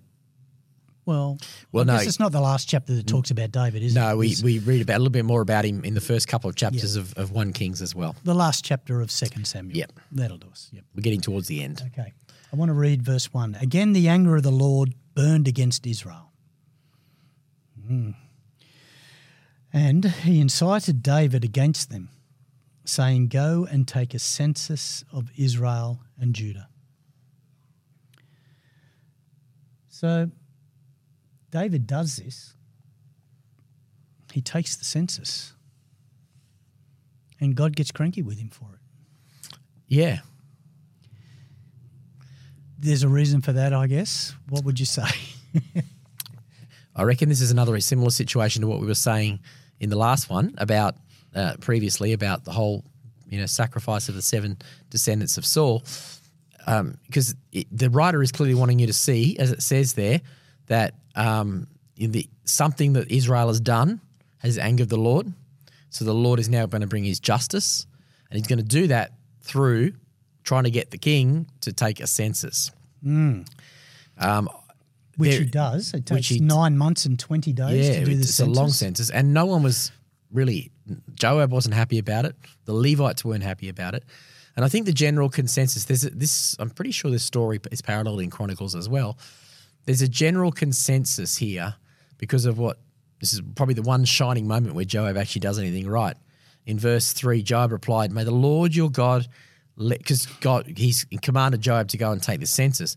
Joab replies to the king, May the Lord your God let you live to see a hundred times as many people as there are now. But why, my lord the king, do you want to do this? But the king insisted, and of course, if the king insists, you go and do it. So I think the general consensus is this is a momentary lapse on David's part where he moves from trusting in God to trusting in his own kingdom or his own people. He wants to take a census because he wants to count the fighting men. Yep. He wants to know what is my strength. Yep. And it might even be a little bit of that, oh, look, I've got to the end of my life. What a great kingdom I've built. Still in there, that whole little, even despite the fact David's most of the time he's right, there's still a little bit of pride in there. Mm. Oh, I want to count my numbers. I want to know how great I am. As I get to the end of my life, maybe he's reflecting back on his life and his hardships and he's thinking, well, let's just see what I've got. And that was a lack of trust in God. Yeah. He doesn't need, his strength doesn't come from his men. His, His strength, strength comes from the Lord. Yeah. That's right. But but in saying that, it's still God saying, "Go and take a census." Yeah, so that's why. I'm trying to think what the Chronicles version is because as we talked about in a previous podcast, when you read the Chronicles version, it's written hundreds of years later. And do you have a, do you have any cross references in that Bible? Um, Chronicles 27, 23. 27, 23. First Chronicles. First Chronicles. Yep, yep. So let's go. When David took his census, he did not count the younger than 20 years old. Uh, that's that's yeah, so that's the census. But prior to that, it lists the military leaders. Um, I'm, I'm maybe I'm wrong here. Um, Second Chronicles 2, 17. Second Chronicles two seventeen is another cross reference, is it? Let's see. Go, went through the tribes. Now that was Solomon's census that he took. Okay. So it is the 27 one. Um, on, yeah, so it doesn't actually specifically, uh, it doesn't actually specifically pass a judgment on David's. I thought it did, but unless it's somewhere else, it passed a judgment. The Chronicles pass a judgment on David doing this. It may only just be in this story, that uh, in the second Sam, second Samuel story where it's mentioned. but I was sure it was mentioned somewhere else, but I must be wrong. But we see the Lord doing this in other places where He hardens people's hearts, doesn't Yes. He? Yeah. For, for I guess He's got a an end game in mind Yep. that He needs to. Something's going on here because there's an act of judgment um, that it says that the Lord was angry with Israel. So Israel have done something to anger the Lord. Maybe Yeah. they've turned on their oath as a, as a people. So he has gone, well, I'm going to get bring justice to this. But the justice seems harsh too, because ultimately this justice is going to be um, this plague is going to this, this um, census is going to cause, cause the prophet to come and say, you got a choice. Yeah. Do you want three years of being at the enemy enemy's hand? Three what does it say? Three days of plague or three months of famine or something like that? Three months of fleeing your enemies. Fleeing your enemies? Uh, three years of famine, three months of fleeing your enemies, or three days of plague. Right. And David says, oh, he sees the plague. He goes, I'll take that one. He says, I'd rather fall on the graciousness of God than the than my enemies. So he takes, he chooses the three days of plague, and Well, it is- sounds like the best option. it sounds like the best option. You think three days? How many can Well, you kill in three days? But doesn't it say twenty seven thousand? oh, or seventy thousand or something. it might be something like that off the top of my head. Seventy thousand died. Yeah. Well, that's um, not exactly option one, is it? Well, he. I guess he didn't know it was going to be seventy thousand. No. You might think plague for three days that won't be enough to To infect do much. Yeah. anyone, but But what actually happens in this story is that the plague is stopped. That the, the Lord, David does intercede. He does what the leader should do. He gets in the gap and says, "Hey, these people are sheep. They are innocent. They haven't done anything wrong. It was me." Yes. So he he maps out this intercessory model, which is a type of pattern that we see. Moses does this when he says, "In the on the mountain, don't kill them, Lord, kill me." David's doing it here, and these are all foreshadows of Jesus. When this, this intercessor that will stand in the gap. yeah, That, so in that sense, he's operating as a foreshadow of Jesus when he stands in the gap. yeah, So there is complexities in this story, just like the whole other one, that will warrant bigger deeping, digging than we've got time to do today. But I think we can get out of it this pattern of intercession and this pattern that David will ultimately go up to this threshing floor, buy this threshing floor, and make this final sacrifice, offer himself on that threshing floor. yeah, And that threshing floor will become the temple where Solomon will build his temple on what is now the Temple Mount in Jerusalem. So it's this picture, this foreshadowing of, of where Jesus will ultimately offer himself. Isn't it amazing? Yes. the way that all happens. Yeah. yeah. So you know, God says to the angel, "Enough, withdraw your hand." So he, it, probably hasn't even lasted the whole three days. No, it hasn't even, it hasn't He's, he's stopped it before it. it. stopped it before completion. That's right. How many may have died that day. That's right. And I think that tells us something too, that that's, that's the way God works. Yep. And David says, yeah, like you said, he says, I've done wrong. Let your hand fall on me. And then he builds that altar on that day. It says he goes up and, you know, the he tries to uh, buy that altar from Aruna the Jebusite. Araunah? So Aruna would have been, um, the term Aruna, scholars say, is not a name, it's actually a title. So the scholars actually think Aruna would have probably been the previous king of Jerusalem. Jebu- Jebus, the Jebusite, Okay. is the city that Jerusalem, David conquered Jer- Jebus and made it his capital. So even then, he didn't kill the previous king. He was still living in the place. That's what the scholars say. So he owned this threshing floor, and David bought it off him. So when we when we hear about threshing floors, I guess the idea was this is a good place to build an altar because it's a nice It's flat. You know, it's probably up a bit high or whatever, Yep. and it's nice and flat like a concrete slab or something. Pretty much. Yep. That's how you have to think of it. Yep. and uh, I can easily build an altar on that. Like Exactly. you say, which turns into the temple The Temple. Yep. for the sacrifice. Boy, that we've talked about the temple and you know what what that all means, haven't we? And how that kind of applies to Jesus and. Uh, Behold the Lamb that takes away the sins of the world, and this just this golden thread just weaves Yep. all the And way. this is one of those threads where David is fulfilling that messianic thread. yeah, He's offering. He's he's laying down his sacrifice. He says, "I will not offer to the Lord something which sacrifice cost me nothing." Yeah, because Aruna offers, Offers to give to it give to it to him, him. and the and the oxen and the carts Yep. to chop up and all. He goes, "No, no, no. I'm not going to do that. Yep. I'm guilty here. I'm going to pay the price, which is that whole stand in the gap thing. Yep. Yeah, and he does. He stands in the gap, and the plague is stopped. Yeah. So, despite the complexities and the questions that are left unanswered about this, there is still a surface level meaning of this. This God is gracious, and Yeah. He will not punish us as our sins deserve. Yes. That's right. Whatever the sins were, they were underpunished, not overpunished. That's Yeah. good stuff. Yeah. All right. That takes us brings us to the end of the, our Old Testament. All right, we're going to go head to the week? New Testament now. Let's go. Philemon coming up.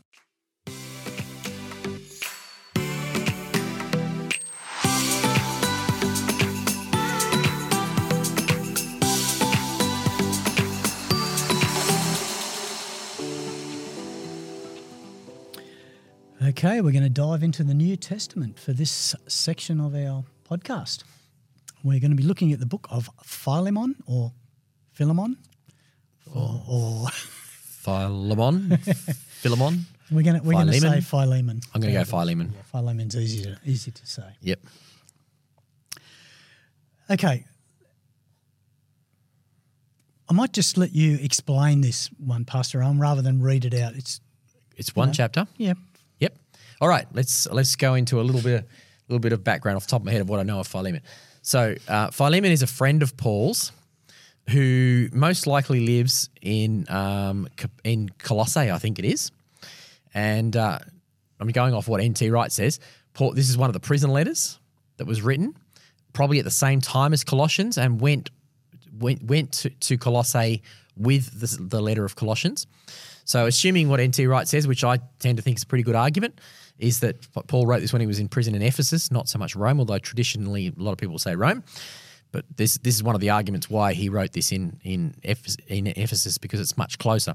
So Onesimus, well, one Simus, who is in this story, Onesimus was a slave or a yeah a slave of Philemon's, who for whatever reason had run away, hmm. and it appear he wasn't a believer at the time he'd run away. He must have spent some time with Saul and with Paul. Maybe I don't think Phile- I don't think Paul had ever been to Colossae at this point. So probably Philemon's well to do. He's probably been with Paul in Ephesus. He's met him there. Um, he'd had his slave with him, and then he'd gone back home, and the slave had fallen out of character with something had happened, and so he ran away from home and he ran to Paul. Where do I go? Only person I know is Paul. He runs to Paul. While he's with Paul, he becomes a believer. Paul disciples him and he becomes a believer and follower of Christ. Then Paul says, Well, I can't keep him here because you've got to own up to the fact that you've done the wrong thing. So I'm going to send you home. You need to, I expect you to go back home to your master.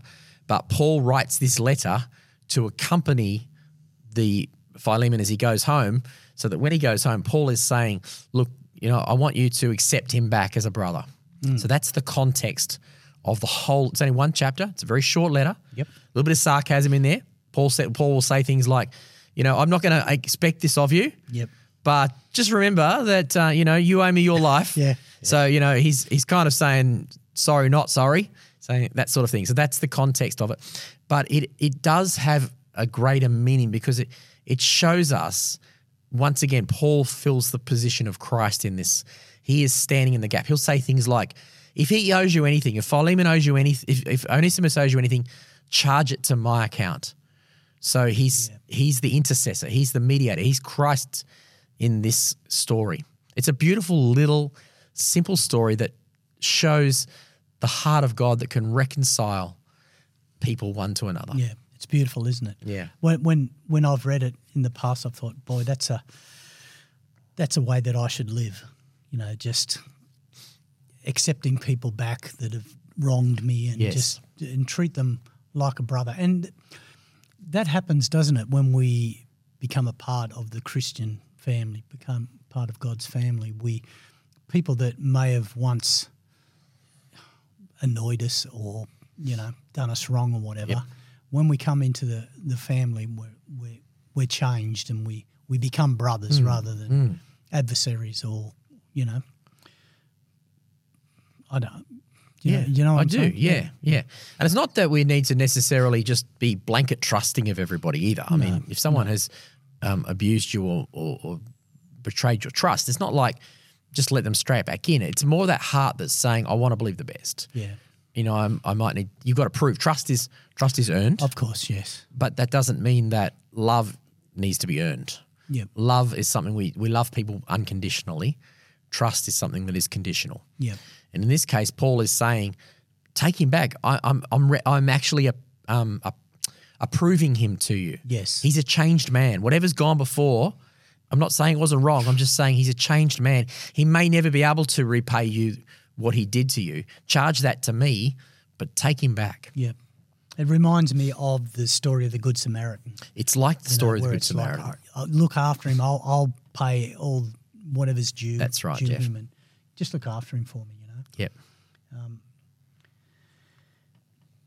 And would you say that? Uh, so this this talks about uh, to Philemon, our dear friend and fellow worker, also his sister, uh, and to the church that meets in your home. So he, they're asking the whole church to to take him back. Yes. Is it fair to say that most of Paul's writings were to the church? Most of Paul's writings were to the church, yes, with the exception of where we're going to go in a moment, Titus. So, with the exception of Timothy and Titus, and yeah, and this one's written to the church too, even though it's called Philemon. Um, Timothy and Titus specifically written to them To them, personally. Yep, but, the, but they were members of the church. Well, they were the leaders. He was writing to them as as the pastors of those churches. Yeah, They were right. in those cases. They were. I think Timothy was in Ephesus and Titus was in Crete, and they were there as he was writing to them past, uh, a pastorally to say, "This is how I want you to lead that church." Yep. With those exceptions, they were written to the church and to be read to the church. Yeah, yeah. Yes, very much So, so. So Paul's ministry was twofold, wasn't it? It was evangelical to the uh, to the lost, to the to those lost- that didn't know the Lord. The, um, Gentiles. Gentiles. Yep, yep. It's been a long day. me We're actually backing up. This Yeah. this is our second podcast today. to the Gentiles, but he also was, I guess, as he as he uh, became older, he may have focused more on keeping the church Yeah. sort of running. Well, I like the way you say it's twofold. He was doing both. Yeah. yeah. he could he couldn't evangelize much because he was in jail. Yes, that's So right. he spent more time. So he's kind of, reinforcing the church and Yeah. dealing with problems in the church and addressing things. Yes, all the way through. I can't evangelize and do that, so you guys have got to do it. No, so I'm gonna I'm gonna give you my wisdom as to how to do that well. Mm. And so he is they're called pastoral epistles, um, because they're pastoral letters. They're they're letters that he's writing pastorally to the church. Yeah. yeah.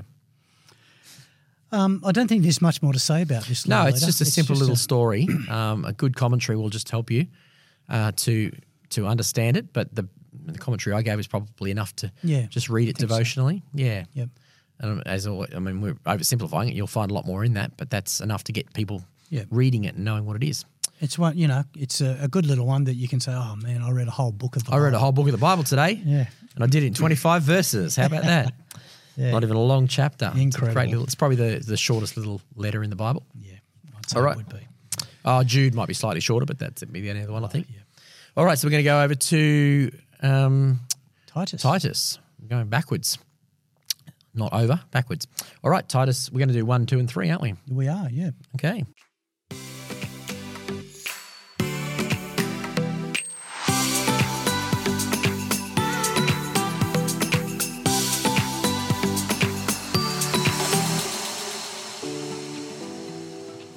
Okie dokie, here we go. We're jumping into the book of Titus.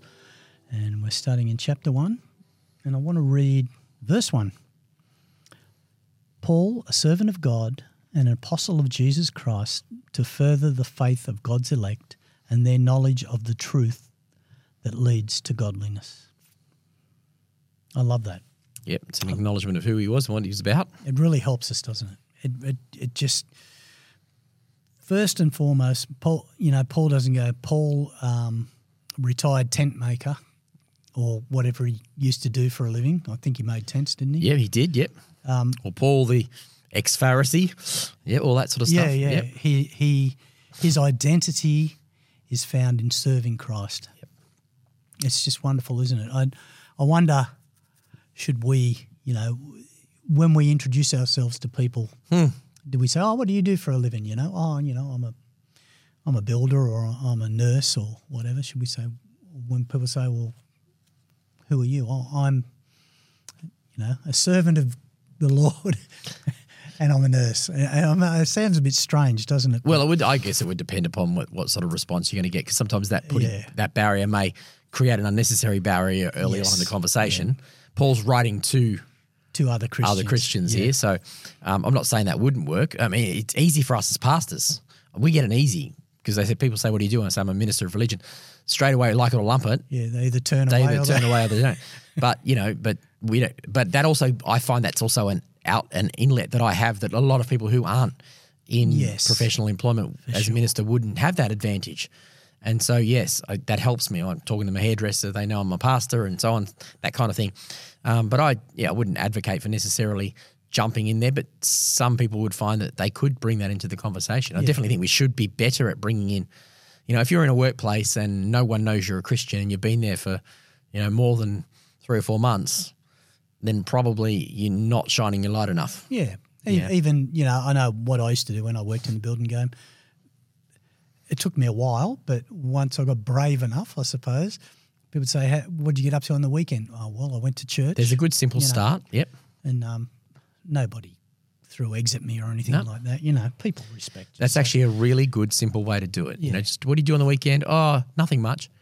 Well, it's a simple way to go. I went to church. Yeah. Definitely. That at least that opens the door to conversation. They might not do anything with it, but they store that away. Yeah, yeah. That's you, right. You've begun a conversation with with your workmate or your colleague or your neighbour or whoever it might be. yeah. Yeah.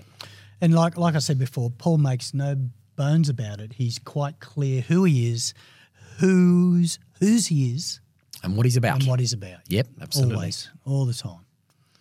And, and and it's helpful for us to have his name up there first because we know he wrote this letter. Yep. So that's handy. Okay. Verse 5 through to 9. Um, the reason I, this is Paul speaking to Titus, the reason I left you in Crete was, was that you might put in order what was left unfinished and appoint elders in every town as I directed you. An elder must be blameless, faithful to his wife, a man whose children believe and are not open to the charge of being wild and disobedient. Since an overseer manages God's household, he must be blameless, not overbearing, not quick tempered, not given to drunkenness, not violent, not pursuing dishonest gain. Rather, he must be hospitable, one who loves what is good, who is self controlled, upright, holy, and disciplined. He must hold firmly to the trustworthy message as it's been taught so that he can encourage others by sound doctrine and refute those who oppose it. Pastor Rohan, does this passage apply to us today? I think we should be digging into it and realizing that there are principles for leadership that are in here. I don't think it needs to be taken as um, an absolute, uh, you know, people like complementarians will say, well, an elder has to be uh, faithful to one wife, so therefore it has to be a man, or etc. cetera, et cetera. I think that's reading too much into the text, and we won't go into all the details around egalitarianism uh, at the moment. But I do, but I do think there are principles in this scripture that we, especially you, you and I, as leaders in the church, we should aspire to want to live by these. I have seen this. I've talked about this on the podcast, on my other podcast, the Ministry Matters podcast with Jill. We've we've seen people, people who have a call of God in their life, dismiss this because their children aren't serving the Lord. You know, one of the children has decided to, to, to take time out. They go, "Oh, I can't do that because I don't." You know, my children uh, must be believers. Yep. I mean that the problem there is that it violates the human free will that every child has to make their own decision. Yep. So I think it's they're, they're principles without them becoming hard and fast rules. What are the principles? Well, I, I should be training my children in the, the ways of the Lord. Um, I need to be able to have my own household in check. If I'm if I'm not managing my own household, if I haven't got some order in my world, how am I possibly going to be able to um, order a church and bring structure there? So I would say, does it apply? Yes, the principles apply, but not all of them black and white. Look look deeper than that, which is what I would say in, in the text, in the Bible in general. Look deeper. What's the message behind what you're reading quite often?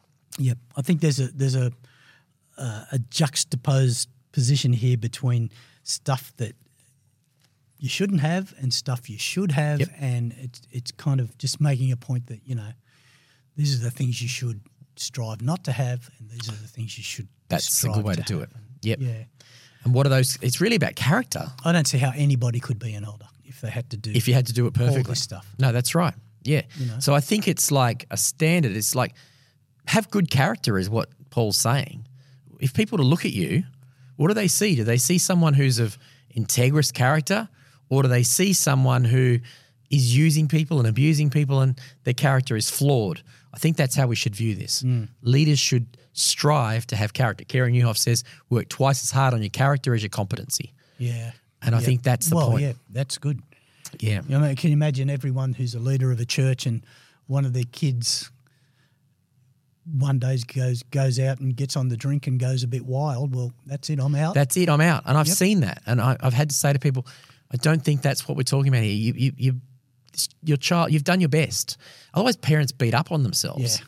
And and those of you who aren't even you know pastors, you, you'll listen to this and you'll think, well, what hope is there for me? Mm. You know, many one of the hardest things I find is that many parents struggle, adult parents struggle with their adult children or whatever that have, or their teenage children that aren't maybe making the choices they'd like them to make, and they feel like I'm a bad parent.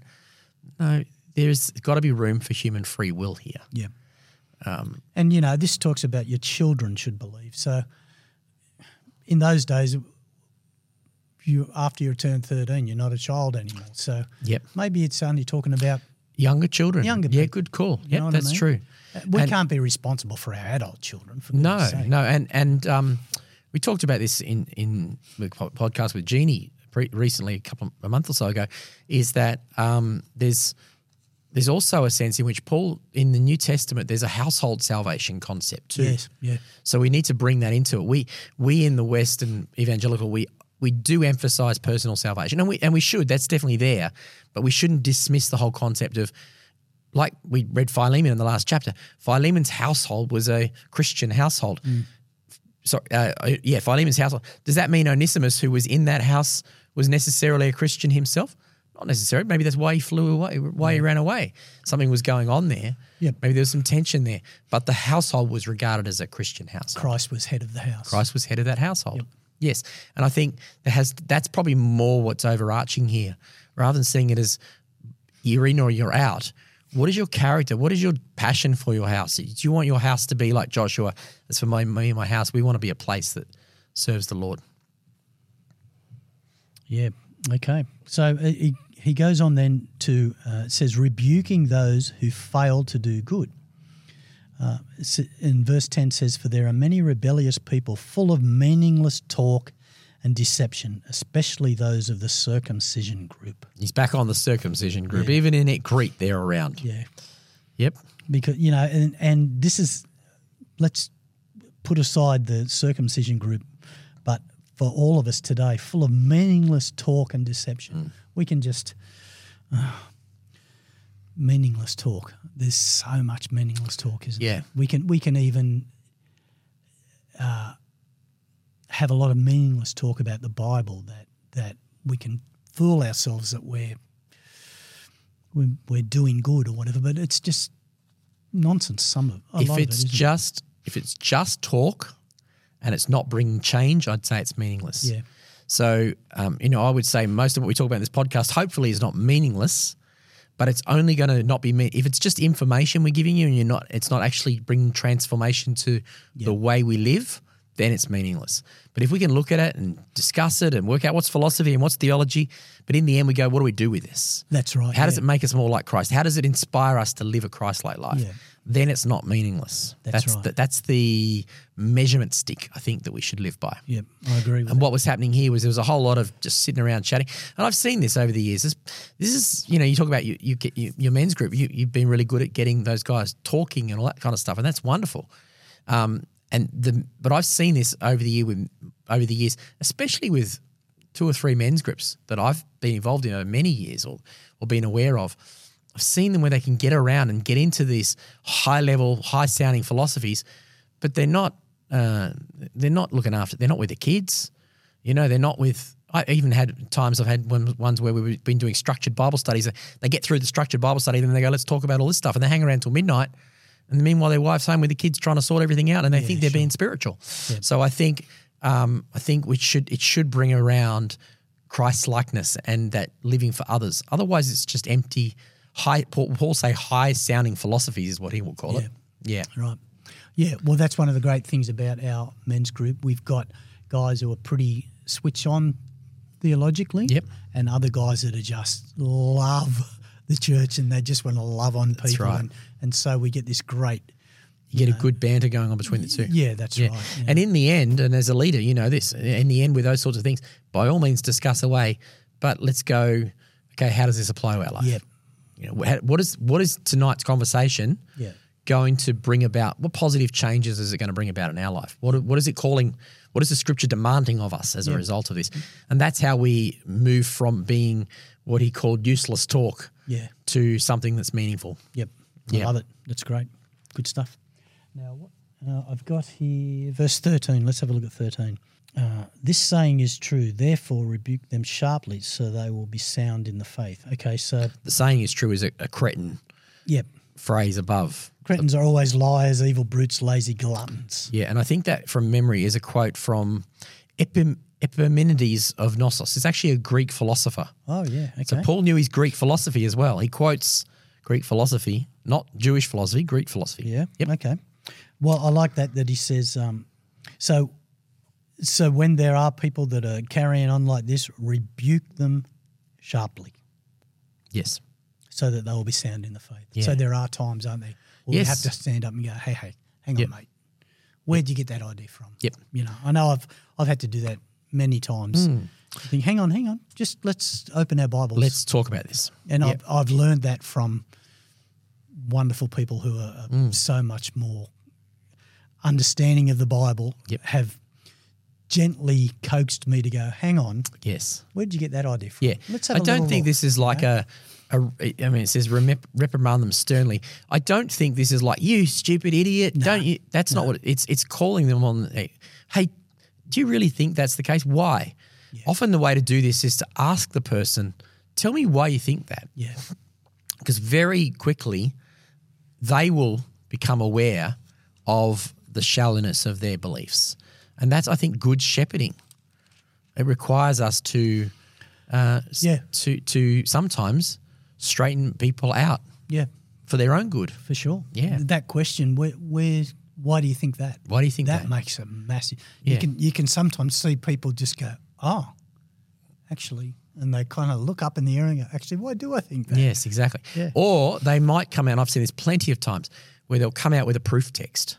Yep. one verse that so you as a pastor what i'll do is i'll go again. I'll say that what is the context that that scripture was written in? How does that scripture fit with the nature of what you know of god? So you just keep asking questions all the time. Yeah.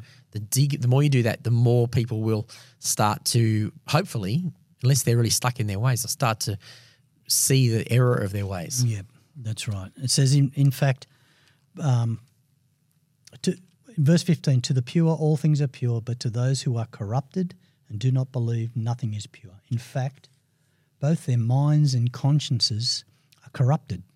They claim to know God, but by their actions they deny Him. They are detestable, disobedient, and unfit for doing anything good. at this point, Titus is going, Why am I left with this crowd? Because there's a, obviously some pretty hard nosed, stubborn people among this church, isn't there? That's what he's referring to. Paul's encouraging, though, like, come on, just you put your hand up, Yep. stand up, Stand up. You can do after this. You can mob. lead. You can lead this. Yep. Yep. You can lead these this crew. I think so. Yep. Yep. Definitely. Okay, that's it. All right. And we'll go to chapter two.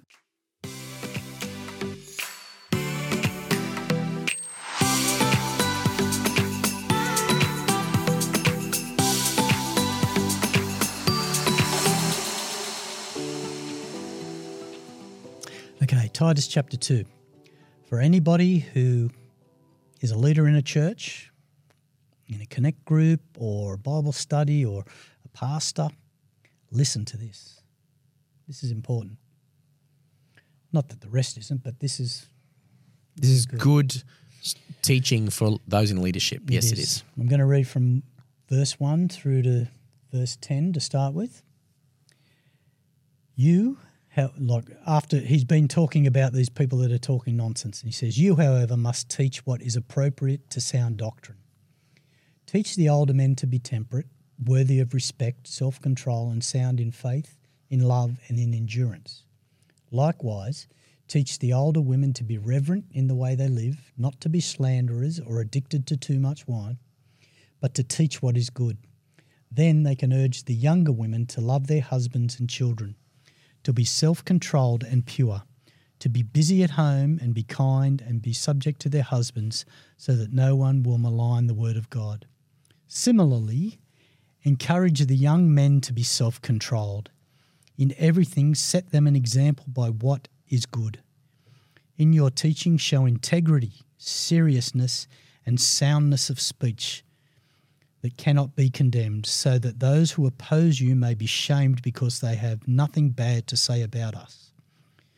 Teach slaves to be subject to their masters in everything, to try to please them, not to talk back to them, and not to steal from them, but to show that they can be fully trusted, so that in every way they will make the teaching about God, our Saviour, attractive.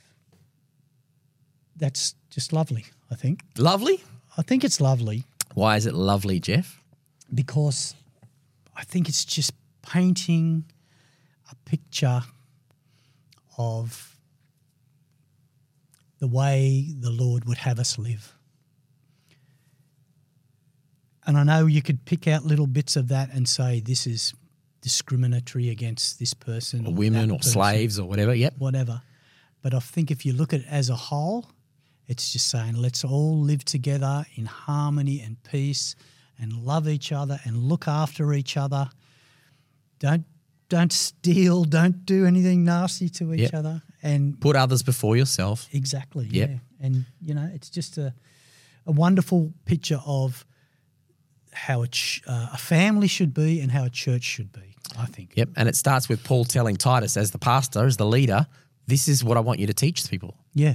I want you to teach people a, to live a life that reflects wholesome teaching. Yeah. What's that wholesome teaching look like? It looks like preferring others over yourself in whatever context. You know, Paul's not pro slaves. In fact, there's a lot of evidence that he probably wasn't. Um, he certainly was ahead of his time, but slavery was a very common concept there. Um, but Paul is saying, even in that context, don't fight for your freedom all the time. Serve and go the extra mile and do all that stuff Jesus said. Um, you know, in this, in the, he's not necessarily advocating for, you know, he uses the word subject, be subject for both the women and the slaves.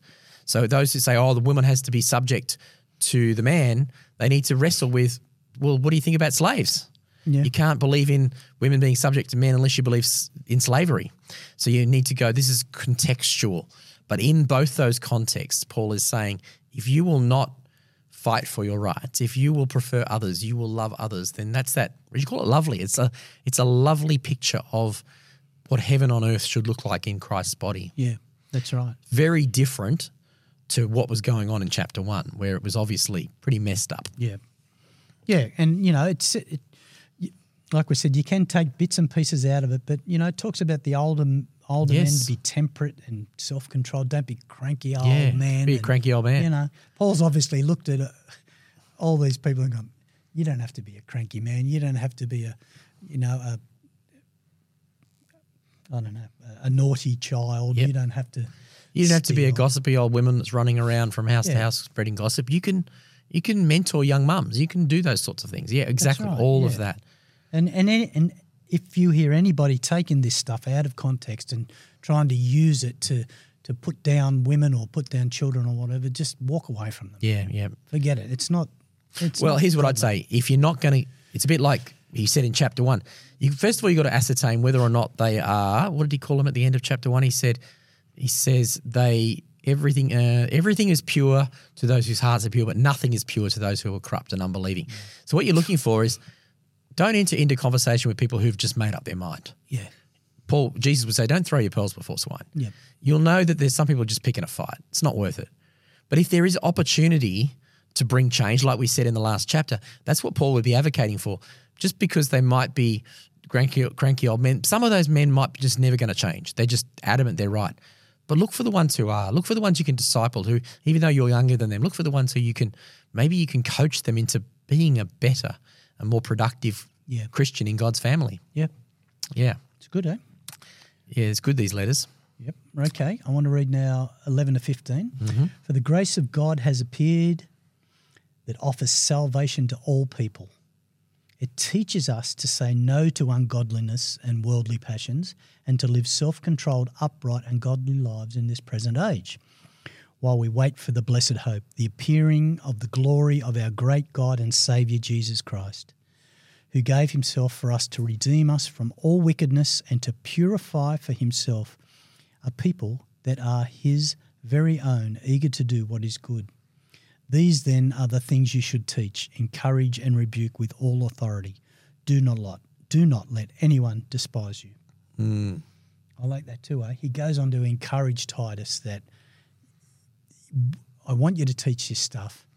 It might seem like the people aren't going to get it, but they can. They can. There's some of them can, get Can it. yes, that's because right. Jesus offers us the what's necessary to say no to ungodliness. Yep. The power to say no to sin Yep. is found in Christ Exactly. because he has Yep. defeated the power of sin. Exactly. And that's what we want people to get, isn't Yes. it? We want people to understand that the, the power they have with Christ living inside Yeah. them. You don't have to be selfish. No. You don't have to think about yourself. You don't have to give in to, what does it say, worldly, godless living and sinful pleasures. Just giving into the things of this world as though they're going to satisfy you. You don't have to give in to that stuff. You don't have to live that way. You're a new creation. You're, Yep. You, you can do it. You can So Paul, so Titus, if he's reading this the way I'm reading this, he should be inspired by this. Yeah, it's not going to be easy. Pastoring's not easy. Leading people's not easy. Hmm. You don't have to be obnoxious about it, but but plead with people, teach people, call people to a higher way of life. And maybe not everyone will will do it. Don't vent on those who don't, but look for those who will. it. Yep. Yeah, That's great, Jeff, So that's a nice little passage there for any leaders in the church, I reckon. for sure. Beautiful. We'll go on to chapter three after this.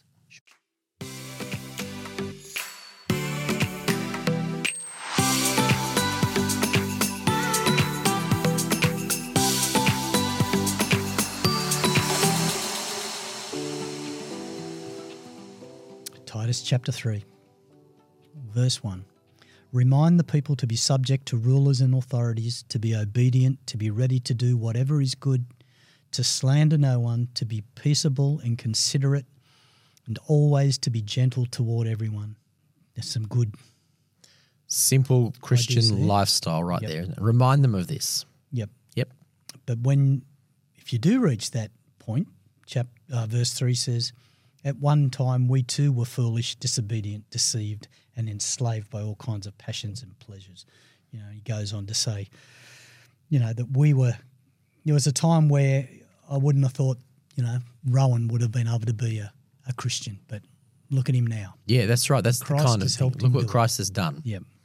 Yep. That's right. And remember, should- that's what we were too. yeah, we should all reflect back and when no, don't go getting a uh, big head that Yeah. I'm this great super Christian or something, or Yeah. this great apostle that Paul is. You know, he understands that at one time, you know, Paul knew who he was. He called himself the worst of all sinners, he said. exactly. Yep. Yeah, it's a little bit like David getting that revelation of who he is, but not becoming arrogant in it. Remembering that there but for the grace of God go I.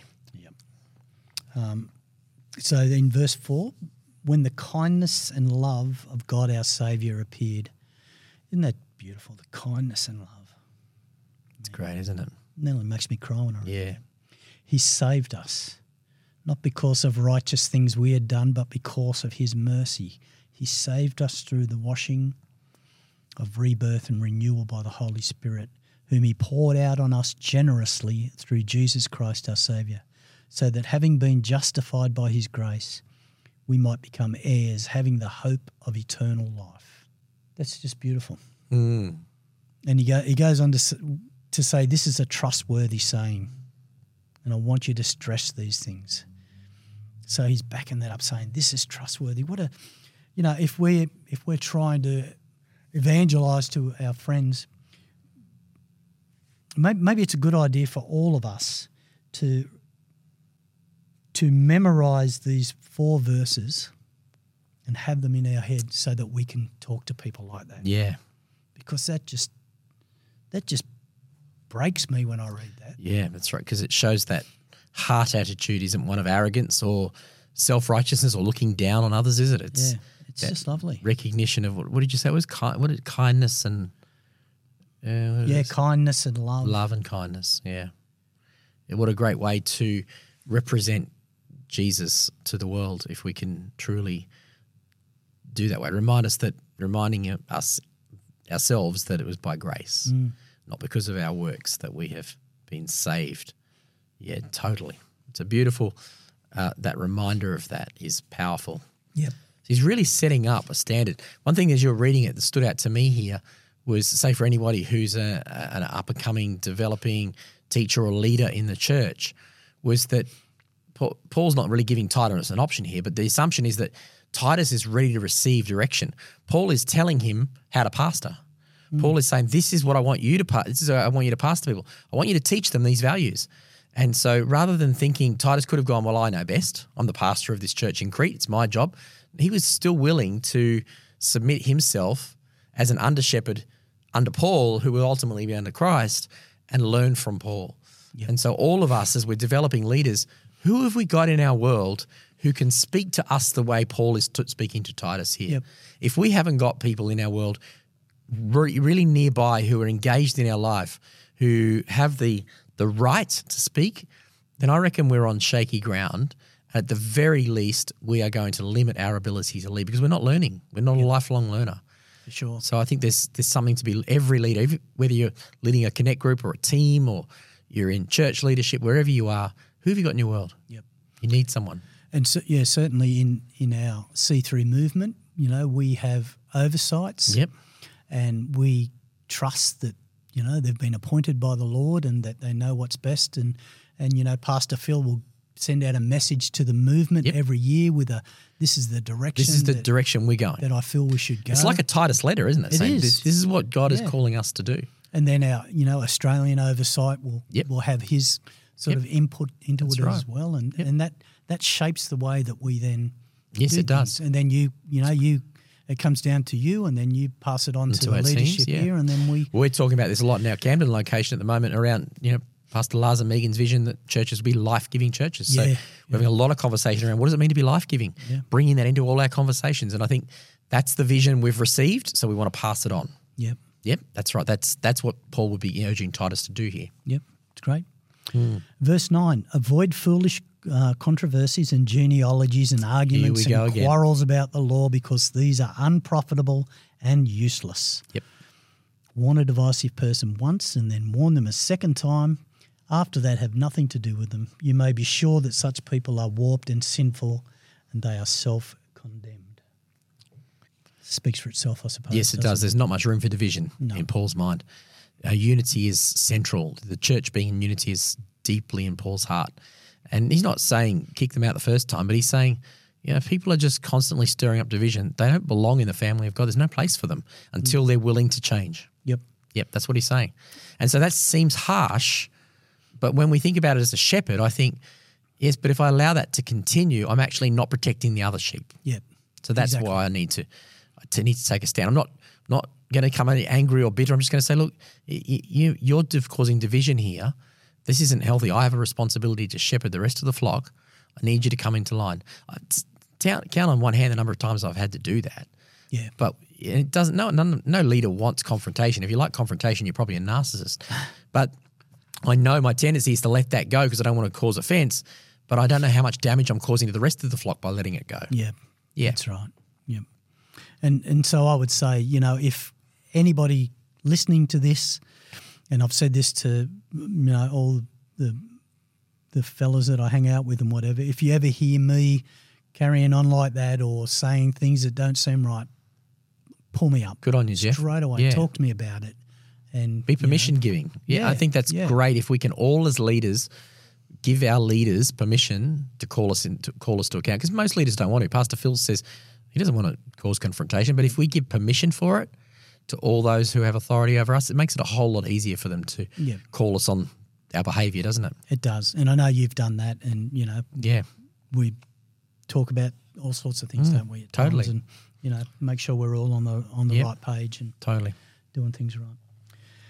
Uh, Paul goes on to just make some final remarks there, just um, talking to talking about some of his mates. Say good day to a few. Yeah, I'm planning to send someone. Yep, Yep. Um, grace be with you all. love it. Starts with that, finishes with that. Yep. Grace and peace, he often says. Grace and peace. Greet those who love us in the faith. Good stuff. I think that's that when he says that. I think it's more than just, "Oh, hope you're having a good day." I think there's there's genuine, heartfelt, Sure. um, praying grace over you. May God's grace be with you all. Yep. Yeah, that's for sure. So that's Titus done. Yep. Beautiful. We're going to go to One Romans more. Romans 15, chapter hey? 15. Yep. Well, that's the greeting chapter. It's a beauty. I love it. Yeah. Okay. See you soon.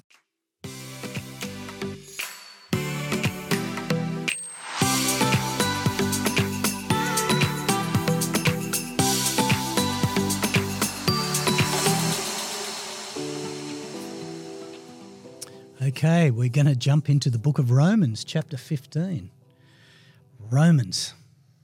What a wonderful book Romans is. Oh, yes. Could spend a lifetime Yep. studying Romans, couldn't we? We're going to the second last chapter. Yeah, so I just want to read the first little part. Verse 1 We who are strong ought to bear with the failings of the weak and not to please ourselves. Each of us should please our neighbours for their good, to build them up. For even Christ did not please himself, but as as it is written, the insults of those who insult you have fallen on me. I like that. I'm, I'm, I'm starting to. We, well, we are starting to see Paul in a more mature light, I think. Paul now, I think, from what I can gather, he's 80 or 90 years old. Yeah, he'd be getting on in life, I'd It say. seem, seems like that. Um, and, and he's not the aggressive young man that he once was, you know. He says, bear, more seasoned. yeah, bear with each other's failings and, and whatever. And, you know, when, when he was young, he was much more gung ho, wasn't he? And like, you got to do it this way and you got to do it, It does seem that way, doesn't it? Um, I'm sure his heart was always in the right place. And that- that's, I It's guess all part of we all grow. generally how we all It's human grow, behaviour. Yeah. I look back on things I believed wholeheartedly that I don't believe, or things I thought were right way to behave that aren't anymore. That's Yeah. it's human behaviour. It is. Yeah. I certainly feel very different to to what I did when I was younger, and and I think we see Paul here becoming much more like Jesus as he as he goes on. Mm. Just to just be this wonderful, lovely person who just is kind and like we spoke about in the last chapter, kind and nurturing and just l- loving people and. And this is something that um, my wife Jill's always picked up in, in Paul. That even from many years ago, she used to see Paul through this light. She'd see the kindness and the grace of Paul, which I didn't always see because I always saw him as a bit brash and a bit, Yeah. bit around the edges. But you know, he had this side, or certainly developed this side of deep fatherly love Mm. for people, didn't he? He did. Well, he spent by this time he spent like fifty or sixty years with Jesus, with not actually Jesus alive, No, but ju- just as a walking Christian, with yep. Jesus and and learning about Jesus, and he's become so gentle and caring and full of wisdom and advice, and you know he's just all because of Jesus. He, you know he he'd probably just be a, a cranky old Pharisee if he For hadn't sure. found Jesus. Totally. Yep. He'd be ruling with an iron fist and saying, "Hey, don't you eat that grain of wheat on a Sunday and all that sort of stuff." Exactly what he'd be like. But he's so much more tempered now Yep. and just Prepared to overlook things. yeah. Yep, for sure. Okay, verse fifteen. It, it's jumping a little bit. Is there anything in there that you want to sort of talk about? No, I think no. Well, let's let's skip ahead to fifteen. Yep, let's skip ahead to where he starts to to bring greetings and so on. He's ministering to the Gentiles. So, verse 15, he says, I've written you quite boldly on some points to remind you of them again because of the grace God gave me to be a minister of Christ Jesus to the Gentiles. He gave me the priestly duty of proclaiming the gospel of God so that the Gentiles might become an offering acceptable to God, sanctified by the Holy Spirit. So, there's this boldness in Paul, isn't there? Is Yeah, confidence to preach. Yep. Yeah, confidence and a boldness to Yep. sort of um, because of his priestly duty. Once again, knowing who he was and who he was. Exactly. He knows that he's an apostle to the Gentiles. So he says, I'm writing to you boldly because I know you've got it in you. And I have a call, I'm calling this out of you. Yep. And the, even though he had become this gentle older man, he still speaks boldly with the authority that, Yeah. he, that he has. Well, a bit of history in Romans is that um, most scholars, there's a few different views, but I think the prevailing view is that Paul is writing to the Roman church before he's been there, um, before he's been to the Roman church, but at a time when uh, post, there's a period of time where Caesar had kicked all the Jews out of Rome. So originally it was a Jewish Gentile church, and then he kicked all the Jews out of Rome. And uh, that's when Priscilla and Aquila had left Rome because there was a persecution. And then they were out of Rome for a few years and they were allowed back. When they came back, there was a bit of argy bargy because the Gentiles had had the church to themselves. Jews are trying to get back in again and it's not working out. So he's writing to Jews and he's saying, he's writing to Gentiles. He's saying, hey, you need to be compassionate towards the Jews. There's a lot of stuff in the earlier chapters of Rome about his heart for the Gentiles, mm-hmm. for the Jews. I think it's Romans 9. I would be willing to die if my Jewish brothers and sisters could come. So there's this heart. He's pleading to the Gentiles to say, will you let the Jews back in? He's also writing to the Jews and saying, hey, you've got to, you know, God's kind of trying to call you to be one body. So that's his heart. And he will, he while he's fatherly and compassionate and saying overlook one another's faults and so on, he's doing it because he's trying to blend the body. He's saying, just cut each other some slack so that you can live in unity. And he's bold about that. He won't he won't be soft around that. Um, he's courageous because he's so passionate about that. Yep. And sometimes we we have to preach boldly, don't we? Because it, it's it's not even something that we have to muster up. Really, we if we just believe in what we're speaking about, if we believe it's true, well, then why wouldn't we just Yes. speak it out as if it's true? Yeah, it's like sure. saying that you know that curtain over there is black. Mm. It is black, and I can speak that boldly because it's truth. Yes. So, you know, Yep. if we speak truth, it's all good. Yep. And so, you know, he, Paul goes on to, to talk about this that um, he's been sanctified by the Holy Spirit. And then in verse 17, he says, Therefore I glory in Christ Jesus in my service to God. Paul is always giving the glory to Jesus. You know, he and and we see that in in in Peter as well, and and James and all these guys that you know that people want to give them the glory. People, oh, you know, want to bow down in front of them. Well, hey, hey, don't do that. You know, mm. The- let's give the glory to Jesus, and that that's a really important thing as well, isn't it? To rem- to remind us who, whoever you are in a church, if you're in any sort of leadership, It's not about us. it's not about you. No. That's right, Jeff. We're just playing our part and Yep. doing our bit. It's always about our gift. We were talking about this in a break earlier today. We were talking about the spiritual gifts. The gifts are not for us, the gifts are for the edifying of the body of Christ. Yeah. We are, um, Jesus puts it this way He says, when you know, you're just merely servants. you've got to have that attitude of, I'm here to serve the master. I'm not here to be served. I'm here to serve. Yeah. That, that should be our overarching value in, in leadership, in any capacity in church life. Not just in leadership, in any area of church life. We're here to serve. Yep, for sure. So I don't know. There's there's not a whole lot more that goes on in this letter. Uh, this yeah, this letter. Um, Paul No, the almost, greetings is going to be chapter 16. I was thinking it was 15, but I've got Oh, it's yeah, my head. greeting. Oh, that's just my Yeah. head not quite right. At the end of the day, after having a cold, that's the next chapter where he greets everybody. Yeah. So Paul kind of almost finishes his letter here, Yes. almost. Yep. And then in chapter 16, he, he does all these greetings that Yeah. once once again, you know, you, you could just look at them as um, I don't know if this will- this chapter will be in any of the um, any of the uh, podcasts that we Chapter 16. Oh, very likely. Yeah. Because there's a whole list of names and there's doctrine in there as well. yeah But I think, you know, to place this, Paul, you know, we've talked about Paul's travel plans going to Jerusalem in the book of Acts already. This is, you know, Paul hasn't been to Rome and he's planning to, this is where he's saying at the end of chapter 6, chapter 15, I've done my work in these regions. I'm finished. I feel like I've established the churches in Greece and Turkey. Now I want to come to Rome and I want to go to Spain. He wants to spread the gospel further west. Um, but before I come to Rome, I've got a gift. I've got an offering. I've got to go to Jerusalem. Jerusalem. Yep.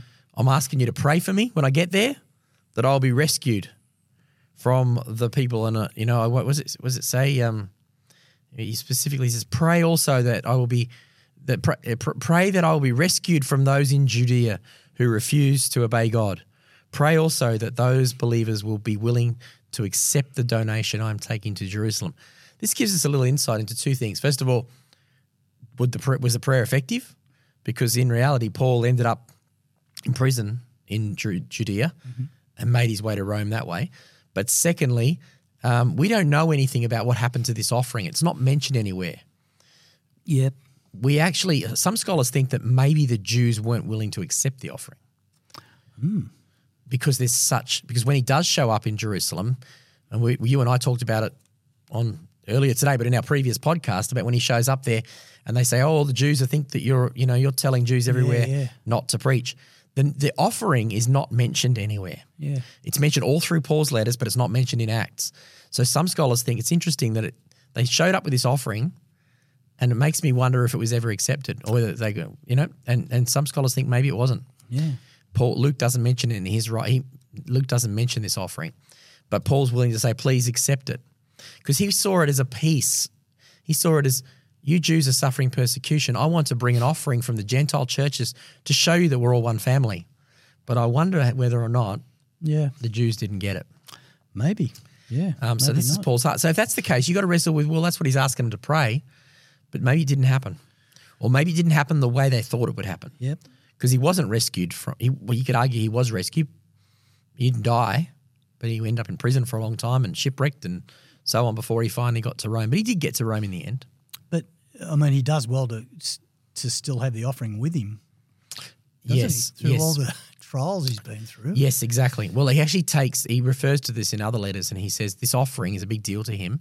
And he takes other men with him from several other churches, from Th- Thess- Thessalonica, Philippi. He, he has representatives. And he says, We're all traveling together, so no one can accuse us of what we're doing with this offering. Yep. So um, I don't, what I don't imagine it was, was a huge amount of, um, you know, gold being traveled around like a chest of gold because that wouldn't have worked. So by this time, the scholars say there probably was some kind of banking system where they would cash in in one place and they would receive some kind of medallion or something that they would be able to Yeah, cash in in Jerusalem. That makes sense that Yeah. the Romans did that um, to prevent uh, piracy Yeah. on the road because that was a big deal. So yeah, but but in the in, still there's this accountability. This is a lot of money. This is a significant amount of money, which is all the more why I think it's strange that it's not mentioned Yeah. because it would have bailed the Jews, given the Jews a lot of resource. Yeah. So um, that's kind of the context of where this Romans letter fits in. I wonder if there's any mention um, about that in any other uh, historical books or Yeah, I don't know. I don't know if enough about those scrolls. And further church writings because there's a lot of church father writings that refer to things. There's a lot of tradition about what Paul did after he went to Rome and supposedly he was released. And like we assume when he shows up in Rome at the end of the book of Acts, that we don't know what happens. It just says he was testifying for two years. Mm. Like you said previously, we don't know if he ever went on trial before Caesar there. I think church historians say he did, but then he was released for a period of time. But eventually he ended up back in Rome again. Hmm. And that was the second time he went back to Rome that he was martyred, not that first time at the end of Book of Acts.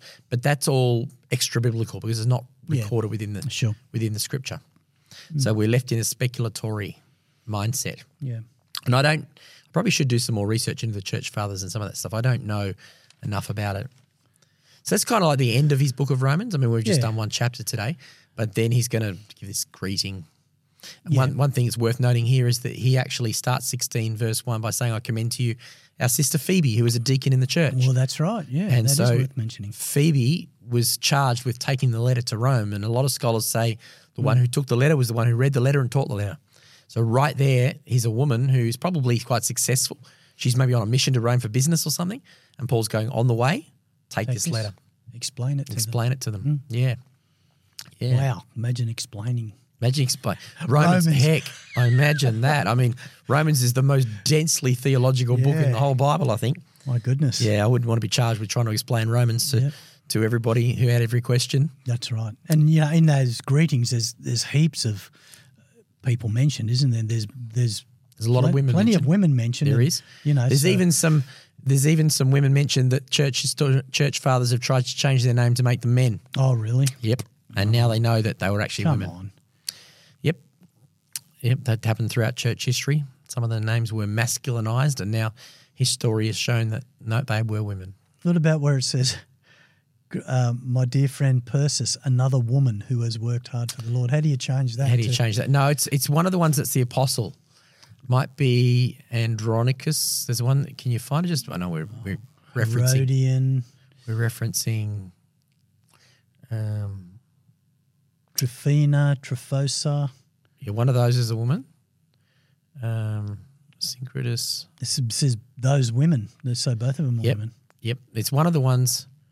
It's one of the ones that Rufus. specifically Oh, mentions that's a bloke. Yep. an apostle. Yeah, Rufus is a guy. And his mother. yep. Well, I guess the question is, Rohan, what is a woman? And on that note, Let's end it. we'll end it. Hey, thanks for being with us today. Thanks, Jeff. okay. Thank you, Pastor All right, Rohan. it's great. We'll talk to you next time. Thanks for listening, everyone. Bye.